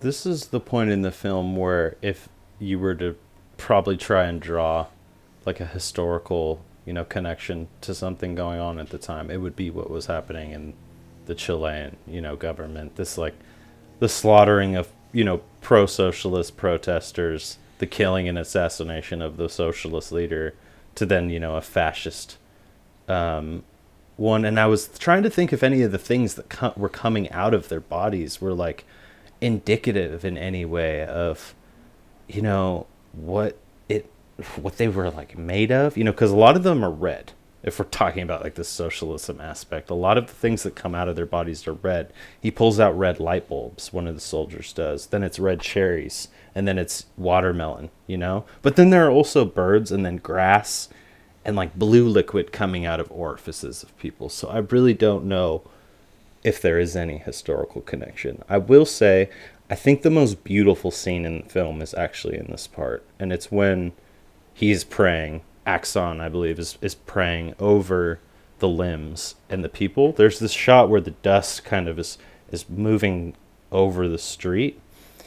And I just think as there's a thing I do with films a lot where even if the film is not very good or something like that, there are some sometimes where you just realize or you think to yourself the director had to film this because it was just a beautiful scene and it and he had to put it in the movie because visually it's just something that's very cool to watch. So that scene I really like. But yeah, that's about it for for Neptune. Yeah, so we have one more character whose name is Lut and his planet is Pluto. So Alex, here's your your final task here. All right. So this one was uh interesting. I will say it's maybe like the least uh, graphic or like vibrant of the of the planet scenes. Um, not the planet, but the character scenes. But Lut is the architect. He's like the titan of architecture. And we're introduced to him in this house that, you know, has all these crazy, like, ins and outs and domes and curves in the walls and whatnot. And it looks like it's made out of wood. I want to say the music as well is classical in this moment, um, which I thought was interesting. And he's being prayed to like by all of these prostrate children that seem to be dressed up like Mickey Mouse. Um, yeah, they play hide and seek with. yeah, in in his like house of tunnels and lights and and things like that. Um, and he's wearing kind of like this strange like gold robe thing, and I don't know like how it, they look so much like Mickey Mouse that the idea of Disney and this idea that we talked about commodification before is almost like unavoidable. But I don't know what it's saying about those things. Um, so after the little session of hide and seek, he dips out of his house and he like he's dressed now in some type of helmet with a cigar leading a cadre of what look like elite looking people through a community of entirely disabled. Like some people are missing legs. Some people are doing pull-ups on monkey bars and they have like polio um, braces on. Some people are missing limbs and whatnot. And we go into a basketball like auditorium style banquet um, where Lut is seemingly the host or the conductor. We never see him change outfits, but he is in different outfits. Um, this time a silvery kind of Michael Jackson thriller look. And as everyone eats a full rotisserie chicken, each person has their own rotisserie chicken. I had Eraserhead flash. Yeah, exactly, right? Uh, he's like conducting some type of ceremony where the beefcakes of men, like that we saw without their shirts off, some of them come out with this giant ice sculpture of a penis. Um, and, And the women the women, yeah, the women go after it and they're like running their hands all up and down the shaft and whatnot. And then a bearded woman appears, or what looks like maybe a beard is like applied with makeup or cosmetics, and she starts doing this kind of dance in the middle of the banquet while Lut is unveiling a coffin of some type of proportion in the room with a n- naked blonde that he gets to kind of crawl into like the coffin. She goes into the coffin and then we are shown like a multitude of what look like model sized coffins. Does that make sense to It you? It looks guys? like, it looks like so they're supposed to be like like personal apartments or something, but they're they're coffins and the design he shows with these coffins stacked a bunch stacked on top of each other in rows is reminiscent of the human factories in the Matrix. Oh, yeah, it is actually. That makes sense. And it's like miniature. Yeah, it's also kind of an implication that like this like this project type housing that we build for people to live in is essentially just coffins for them to die in. And hmm. so it's like this like we can fit the most people in this building if we put them already in their coffin. Yeah, and he speaks to something like that at the beginning, you know, when he's like, at first we built them all these things thinking that's what they needed, or something like that. And then he holds up that poster, right, where it's like, welcome to Freeland or Free City. And it's like, be, be without a family, be without a house, or something like that. Which is really interesting because it's like, seems that he's peddling, like what you just said, Jeff, this idea of plastic homes. Live at the corporation, eat at the corporation, don't have a family. Yeah, it's it's pretty cut and dry what it's saying there. Once again, the extras, magnificent. I mean, you had to fill a room with rotisserie chickens and all these people willing to just stuff their face into it. So now that we have our, our cast of weirdos, all these dudes and dudettes then arrive to the tower via helicopter. And the guru tells them that they will pilgrimage to the holy mountain in search for immortality. And we're back we're back in the uh the sort of chambers within this structure. And all the characters enter a circular yellow room and gather around a fire pit shaped like an eye. And the guru tells them to burn their money. And so all these weirdos then dump duffel bags full of money on the table. except Jesus, because he ain't got no money. Uh, he tries to pocket a few bucks on the sly, but the, the guru calls him out, and everyone laughs. And um, yeah, he then says, "We shall destroy the self-image." And there's some some mystical talk about the self, and then all the weirdos burn their own effigies. Yeah. Okay. so this scene was very long and complex. I called this this was very an act 2 in the in the sense of like a Mandy where there's a distinct act 1 and act 2. After the introduction of the characters, I called this the best kung fu movie with no kung fu. Hmm. And it's it's just it, it takes this almost this archetype of like these warriors this pantheon of people coming together to achieve enlightenment as one. I I, I wrote like down like the Justice League, you know, kind of quip.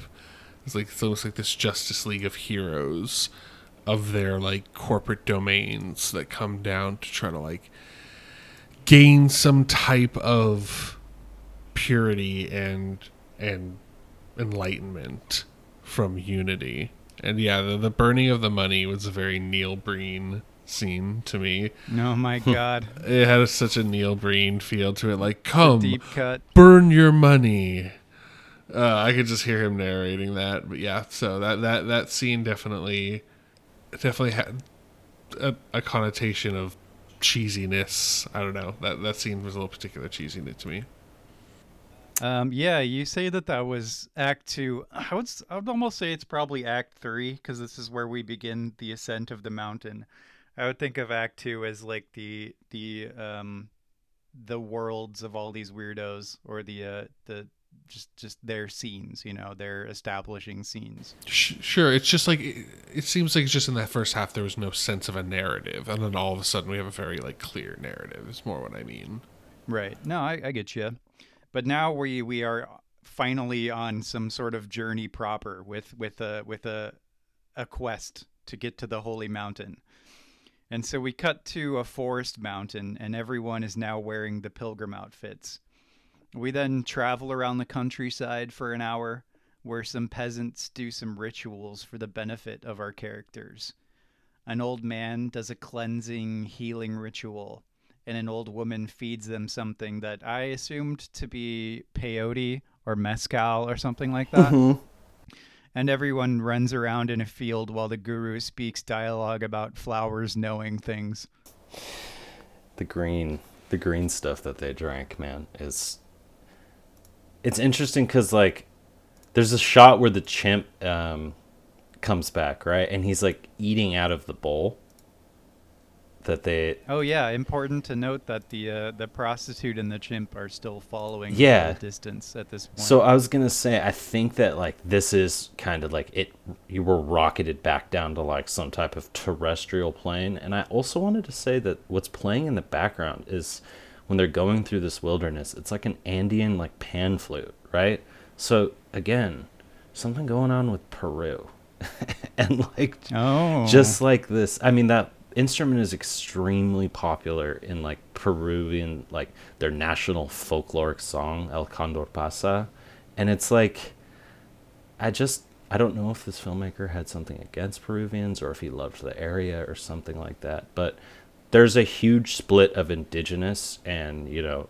spanish mestizo kind of population the european transplants um, that is still very apparent today. So, this idea of pilgrimage and walking through the more indigenous or native parts of the land seems to be like all of them, along with our thief slash Jesus, are kind of like shedding their, I don't know, Western, colonial, whatever you want to call it, like garb. I like this, these scenes though. They're out in nature. Yeah, they they form a line in some ruins and begin to undulate. There's these these shots of fire ants, beetles, scorpions, and other insects, and a running dog.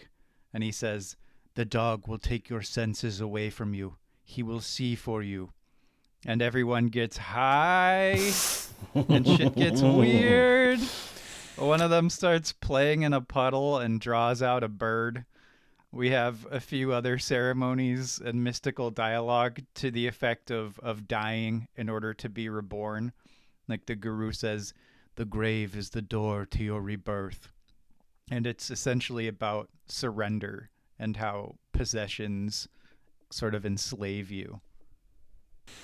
Yeah, I definitely saw this as like because I you have to remember that I was like uh, looking at this through the, the lens that these these characters were gods of their like particular realm mm-hmm. and that like all of these gods have indulged in war or greed or lust in one way or another and this is them like purifying their souls to like just become like truly enlightened higher beings Oh, absolutely. Whether whether you take the reading of it them being from another planet or not is all basically inconsequential because what you say is completely accurate.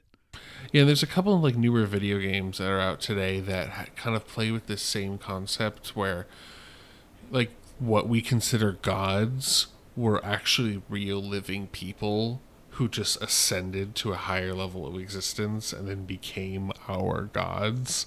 And I like that this is like a very old version of that that narrative theme. Is like these are just people who almost want to attain a higher level of godhood because it's a quest for immortality at the end of the at the end of the day It is, Mhm. yeah. That's that's what that is they're the goal, yeah. Um, to snatch the inf- the wisdom of the wise men. after this scene, they head to a pier, and they're followed by children along with the girl and the monkey. And our Jesus character tries to perform a miracle for them to no avail.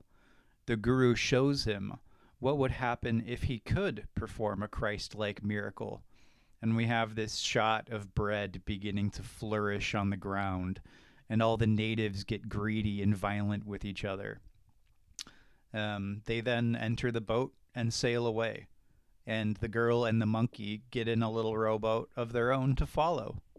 yeah i think that scene kind of speaks for itself you know it's just this kind of almost like teach a man to fish type mentality it has a slight tinge of imperialism to it where like the savages can't handle the gift of bread but I, I, I kind of get what they were trying to say, but I felt like it was a fairly straightforward idea that was presented. I wanted to say one little factoid. I think I read that the director actually did feed psilocybin mushrooms to the crew during the death rebirth scene to the actors. I love that. Yeah. I just I'm not surprised at all. They do they do a ritual on the boat next to excise a monster from Jesus's mind. And it turns out to be our paraplegic blunt smoking little friend. Um, Jesus embraces him and laughs, but the guru tells him to chuck him in the water, which uh, Jesus reluctantly does. He's apparently a demon of the mind. So that's that's the last we see of our midget buddy. Very sad. Yeah, these little blue sailors had me cracking up. I don't know, something about like their costumes and this and like how it was like filmed on this really bad blue screen. just just I don't know, it just had me cracking up. But uh On the boat? yeah, on the boat.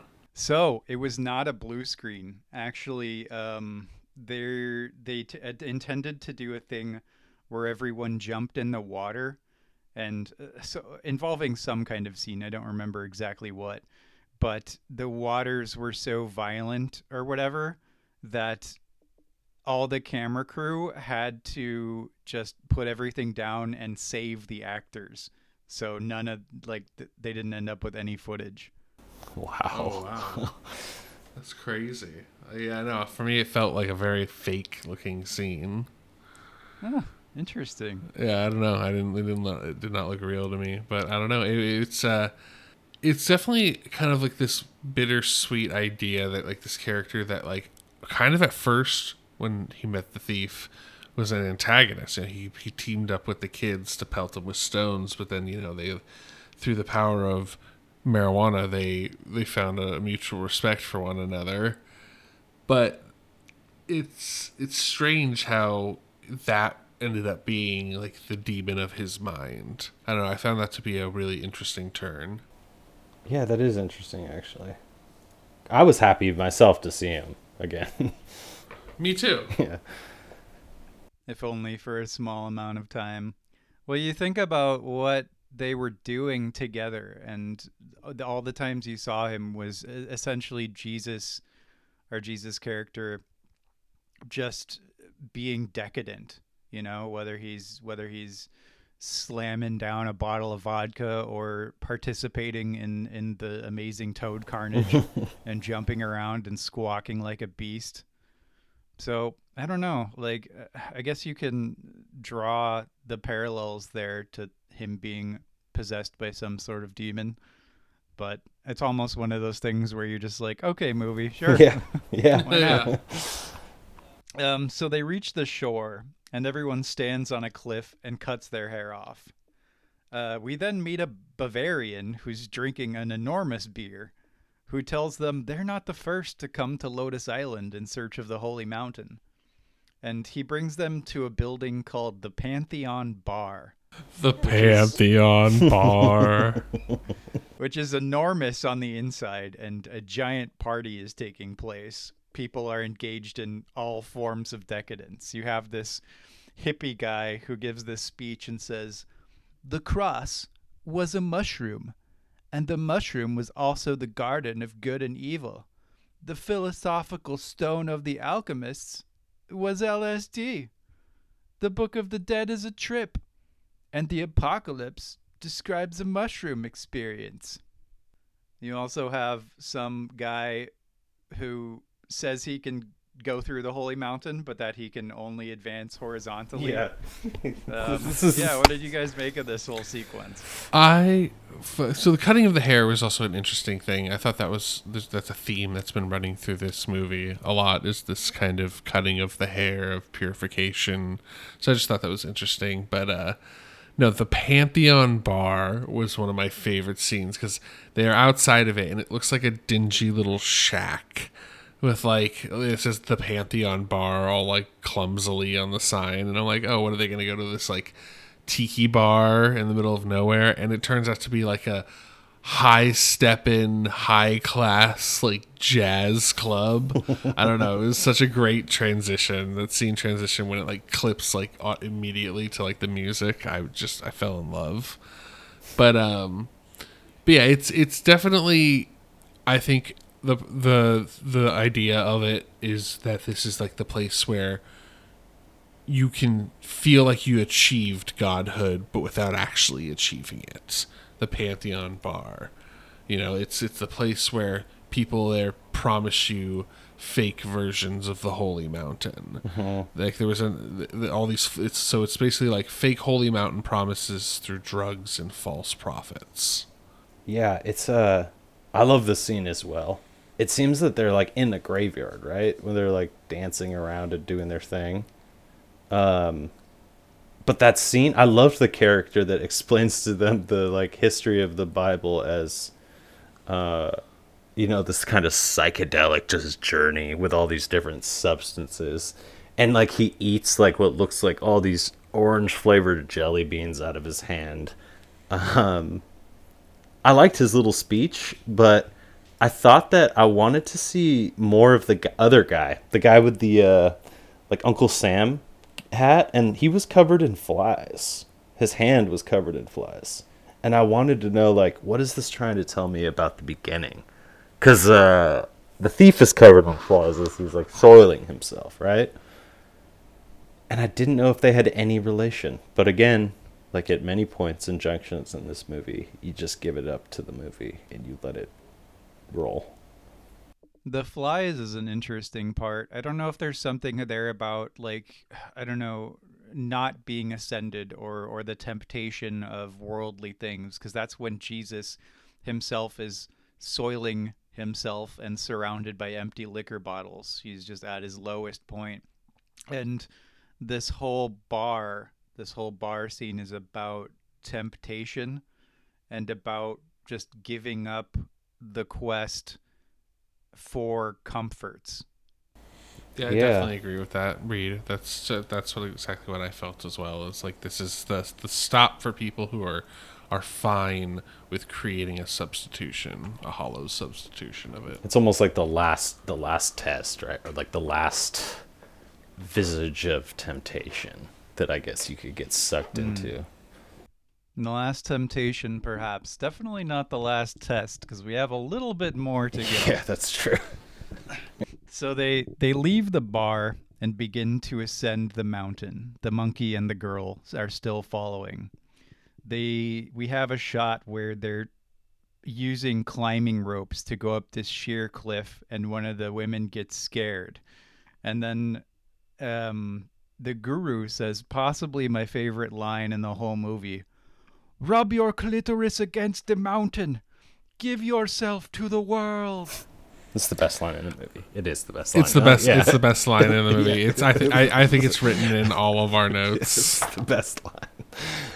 And she does She so. does. Yeah, she Seems does. To greatly enjoy it. She has what I consider the best sex scene in any movie ever. Eat your heart out, Meg Ryan. It's just a fully clothed woman rubbing up against a mountain. Yeah, in like full climbing gear. Just So into it. So it uh it begins to get quite snowy as they ascend. One of the guys says his fingers are frozen. And they tell him you need to cut your fingers off or go back because the thing you love most, your body, is something you cannot let go of. And it's keeping you from reaching the top. And so he does. He cuts off his fingers. Who it was that? Um, the first guy. You know, I don't know. Once they all shave their heads, It's really I'm hard. like- yeah. it's hard to distinguish.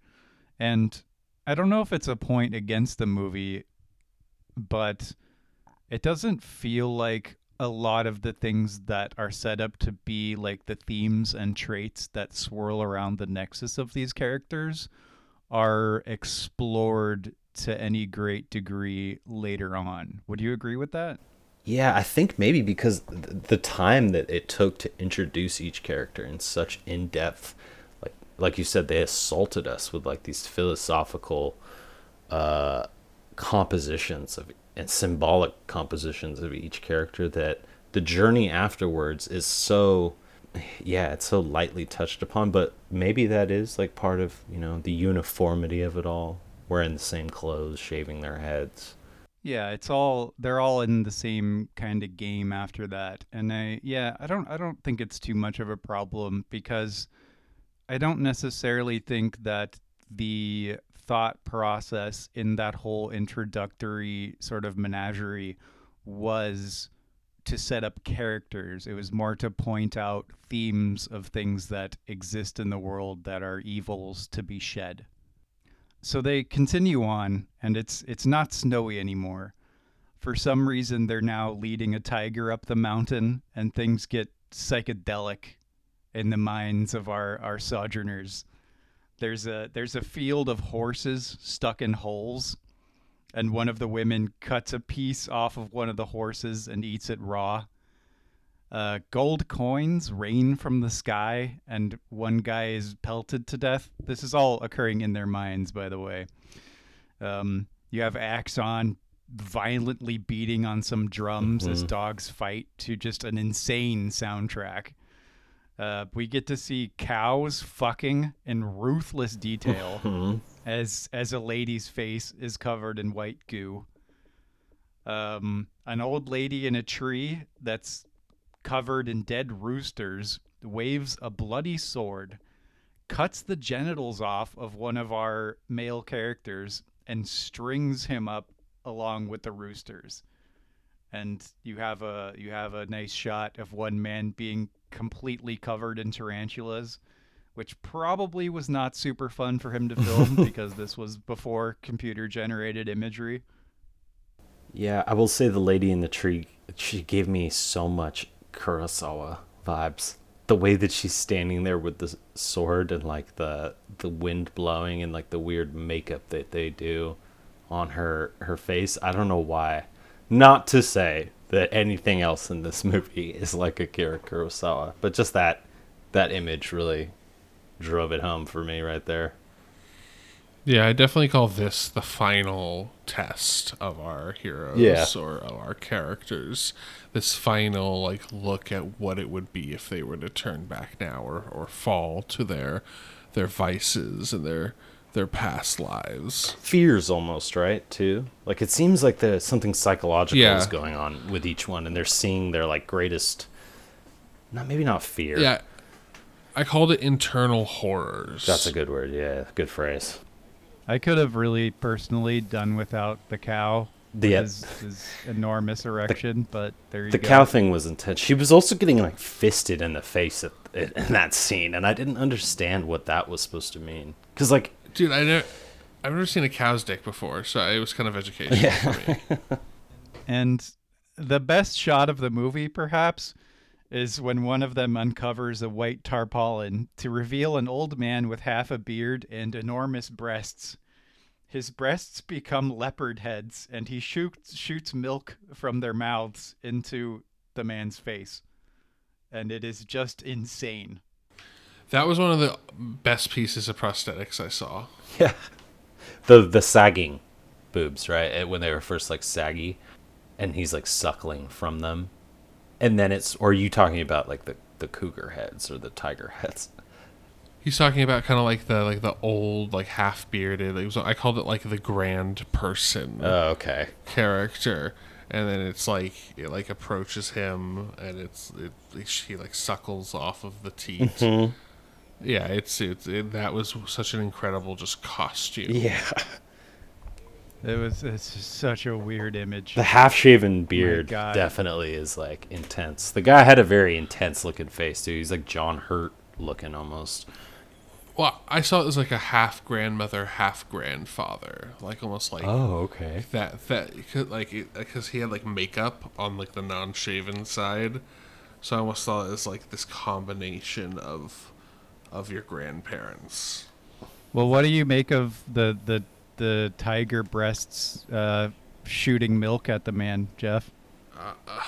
I mean, I mean, I think you I make it I make of it as much as you can make of it, which is this is kind of weird and and meta, it's so metaphorical. That's what I make of it.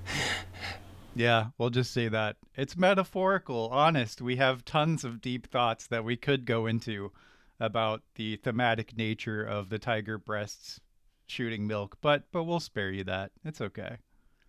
So, we are now at the climax of our film. We see up on a hillside some figures in robes around uh, a table. And he says, uh, the guru says, there are the immortals. You don't need a master now. You can win by yourself. Goodbye. He then instructs Jesus to cut off his head, brandishing an enormous scimitar from the bushes. He swings the sword to decapitate our guru, and we cut to a decapitated lamb with fountains of blood, and the guru laughs and then just leaves. He comes back with the girl and the monkey and tells Jesus to forget the mountain and leave with her because love. Right? Love. I think that was Jesus's final test. I think, or the thief's final test, is to like run away with the prize. I almost kind of saw like the girl and the monkey as the prize, like the answer. Like you get like the the girl, your your your most revered follower, and then you get the monkey, which is like almost like the answer to the equation of evolution or whatever. At least my interpretation of it, and it's like his final test to understand can he follow through with this lifestyle? Because i almost saw him try to make the bread in the scenes prior as like a, a faltering of his his newfound enlightenment. And now it's like can you carry through? Are you dedicated to this path? Mm. So do you think do you think he passed the test or I th- failed it? well he did because it's the blood of the lamb like he he he passed it like he killed the lamb the, the the part of him that is the benevolent spirit of god and is now on a different path That is very interesting. That makes sense though actually. You know like this the new enlightenment that you get or like the newly the newly converted Christian in say like England or some western country is all of a sudden full with all the zest to go and spread his bread all over, you know, the indigenous native islands. And then he realizes at the end that like I think what this movie is saying is like no, that is not the actual spiritual journey. Like uh, and when he walks away with the monkey and the woman, it's like does he ascend the the trappings of, you know, pure puritanical like religious constriction? Like is it that is he now able to walk into the next into tomorrow as an evolved man? Um but yeah i, th- I thought it was really important like how when they go up to the all the people the wise men right? And the reveal. But the, yeah. Yes. Yeah. Like yeah the the So, you, yeah. the you got punked. Yeah. exactly. We reach we reach the summit and the white cloaked figures atop it and all of them are dummies except for the guru who reveals himself and everyone laughs. And he then reveals the great secret. If we cannot obtain immortality at least we have attained mortality. But is this real? No. It is a film. Zoom back camera. We are images dreams photographs. We must not be prisoners we must break the illusion. Goodbye to the holy mountain. Real life awaits us. So the camera does zoom back and we reveal that it's a movie. yeah this this part really threw me through for a loop i mean i i i it was just such a massive fourth wall break and you see the set and the uh-huh. booms and all the crew and just everybody kind of huddled around watching and it was almost like like it was almost like a hard disconnect. They had kept you along this whole time for two hours, uh, almost two hours of this mind bending acid trip, and now they're just saying, "Okay, we're done," and they just they just hard disconnect you from this reality and send you back on your way. Well, I was synthesizing this from the point of view of this being Jodorowsky's personal journey, right? And I think two lines that he says towards the end here are like pretty important. Where he says, if we cannot attain immortality, at least we have attained mortality. And then, goodbye to the holy mountain, real life awaits us so there's this there's this sort of idealization or this this thing to be reached and um, like worshipped almost, whether it's uh, an ideology or a concept of mortality, immortality. But finally, it's like no, all of those things are are illusions, and what's important is to live. And so I think ending it the way he did is a way of encapsulating that idea. I don't know if you guys agree with that or not. I do agree with that. I do think there's like even more of maybe like a furthering of a meta like push or commentary, not just on art, but on just the art of filmmaking. Um, the idea that every time you go into a movie, you're going to pin your hopes and dreams to this type of spiritual journey that the the filmmakers are putting you on. But and it can be a holy mountain, right? It could be a crazy experience, but real world, the real life, like always awaits you outside of the doors and the ticket booth and everything like that. And it's like, if you can't live inside of a movie forever and always explore those things, at least you can achieve like little experiences of mortality where you you start a film and then it it ends. Which I mean, it doesn't die, but it, it's like it goes through this like mortal life cycle. You as a film person you go through this life cycle that term or not life cycle excuse me an experience that terminates once the film is over and then you must bring in everything that you just thought about that film and confront it with like the real world right um, i don't know if it go if it's going that meta that's just kind of where i would go if i was piggybacking off of the idea that you just brought Well, up Well, I think I think it is because I don't know. You, you almost think about a film as like just this this closed circle or like I don't know Mhm. like an egg or something. It's it's an entity unto its own. But what this movie does at the end is is break that open.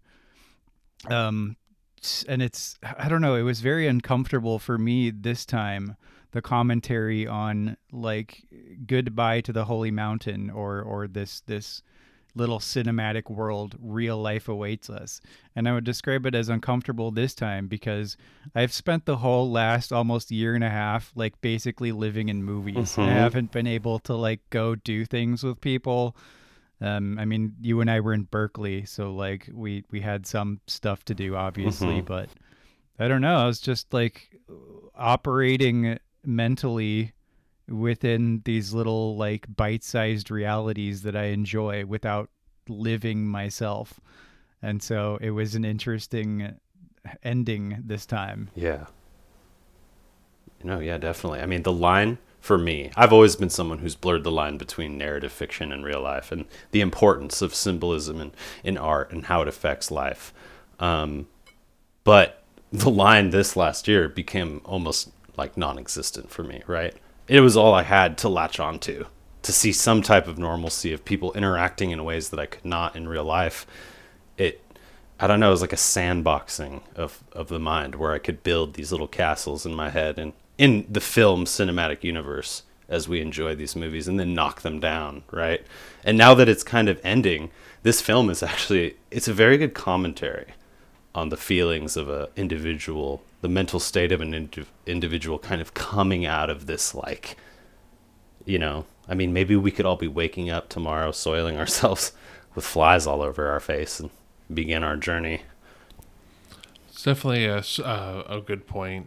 Is that this movie, I think, was trying so hard to be a bigger representation of art on film. I think I said this in the beginning, and I really want to just circle back to it. Is this movie is a painting done on film, and it takes a long time of looking at it and understanding it and and diagnosing it and breaking it down scene for scene that I think that that move to plug you out of the reality at the end is definitely done as like a higher meta purpose of almost like because you sometimes walk out of the theater with this this high mm-hmm. because you're just you were just in this different reality. And now you walk back out into that cold like night street and you're just now left with your interpretations and your readings of what you just saw. And like you just need to interpret that on your own time not on the movie's time. And that's just such a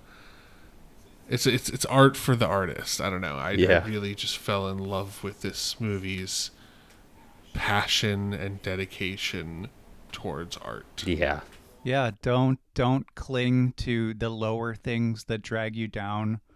Cleanse yourself and recognize that your life is finite and and live it. You know, it's it's really cool and I I love the painting analogy, Jeff, because as you were saying that, I thought of some of like the great crazy paintings like uh like from Hieronymus Bosch or something where it's this enormous scene like the Garden of Good and Evil, where there are these clear motifs and stuff going on, but like just also incredibly weird things going on. Like like you can zoom into any like infinitesimal part of this huge painting and find a weird detail that maybe you can't synthesize, but it it it all acts as like a like a tone to, to form a tone that that is like envelops the whole painting. You know even if you can't describe what that detail's doing there it all services the whole. And that's i mean someone who hasn't seen this movie and is listening to this still two hours in um i i don't know i don't i have no idea how listenable this is if it's just like a a parade of nonsense but um yeah i don't know weird movie yeah Definitely a production. That's- yep, it's definitely suitable for us. Oh yes. Oh yes. a real weird movie but dumb tish Well, smattering of chuckles. I'll take it. That's fine. You swing and you miss. Uh, well um yeah i mean that's that's the holy mountain. I think, uh, d- owing to the length that we're going to here, we won't do recommendations, but I will say for next week, we are watching something that nobody should ever, ever see. It's called Funny Games, and it is the most mean, awful, pointless, sadistic, and thoroughly irredeemable movie that I've possibly ever seen. Glowing And, it- review. and and there's two of them. Yes. And there's two of them. He remade it shot for shot. So, Alex, you're going to have some real explaining. This to was do. my choice to anyone listening. It This was was. my recommendation. So, don't watch the movie and look forward to that. And, uh, yeah, signing off. Thanks for listening. Thanks, guys. Thanks all. Appreciate it. Have a good night.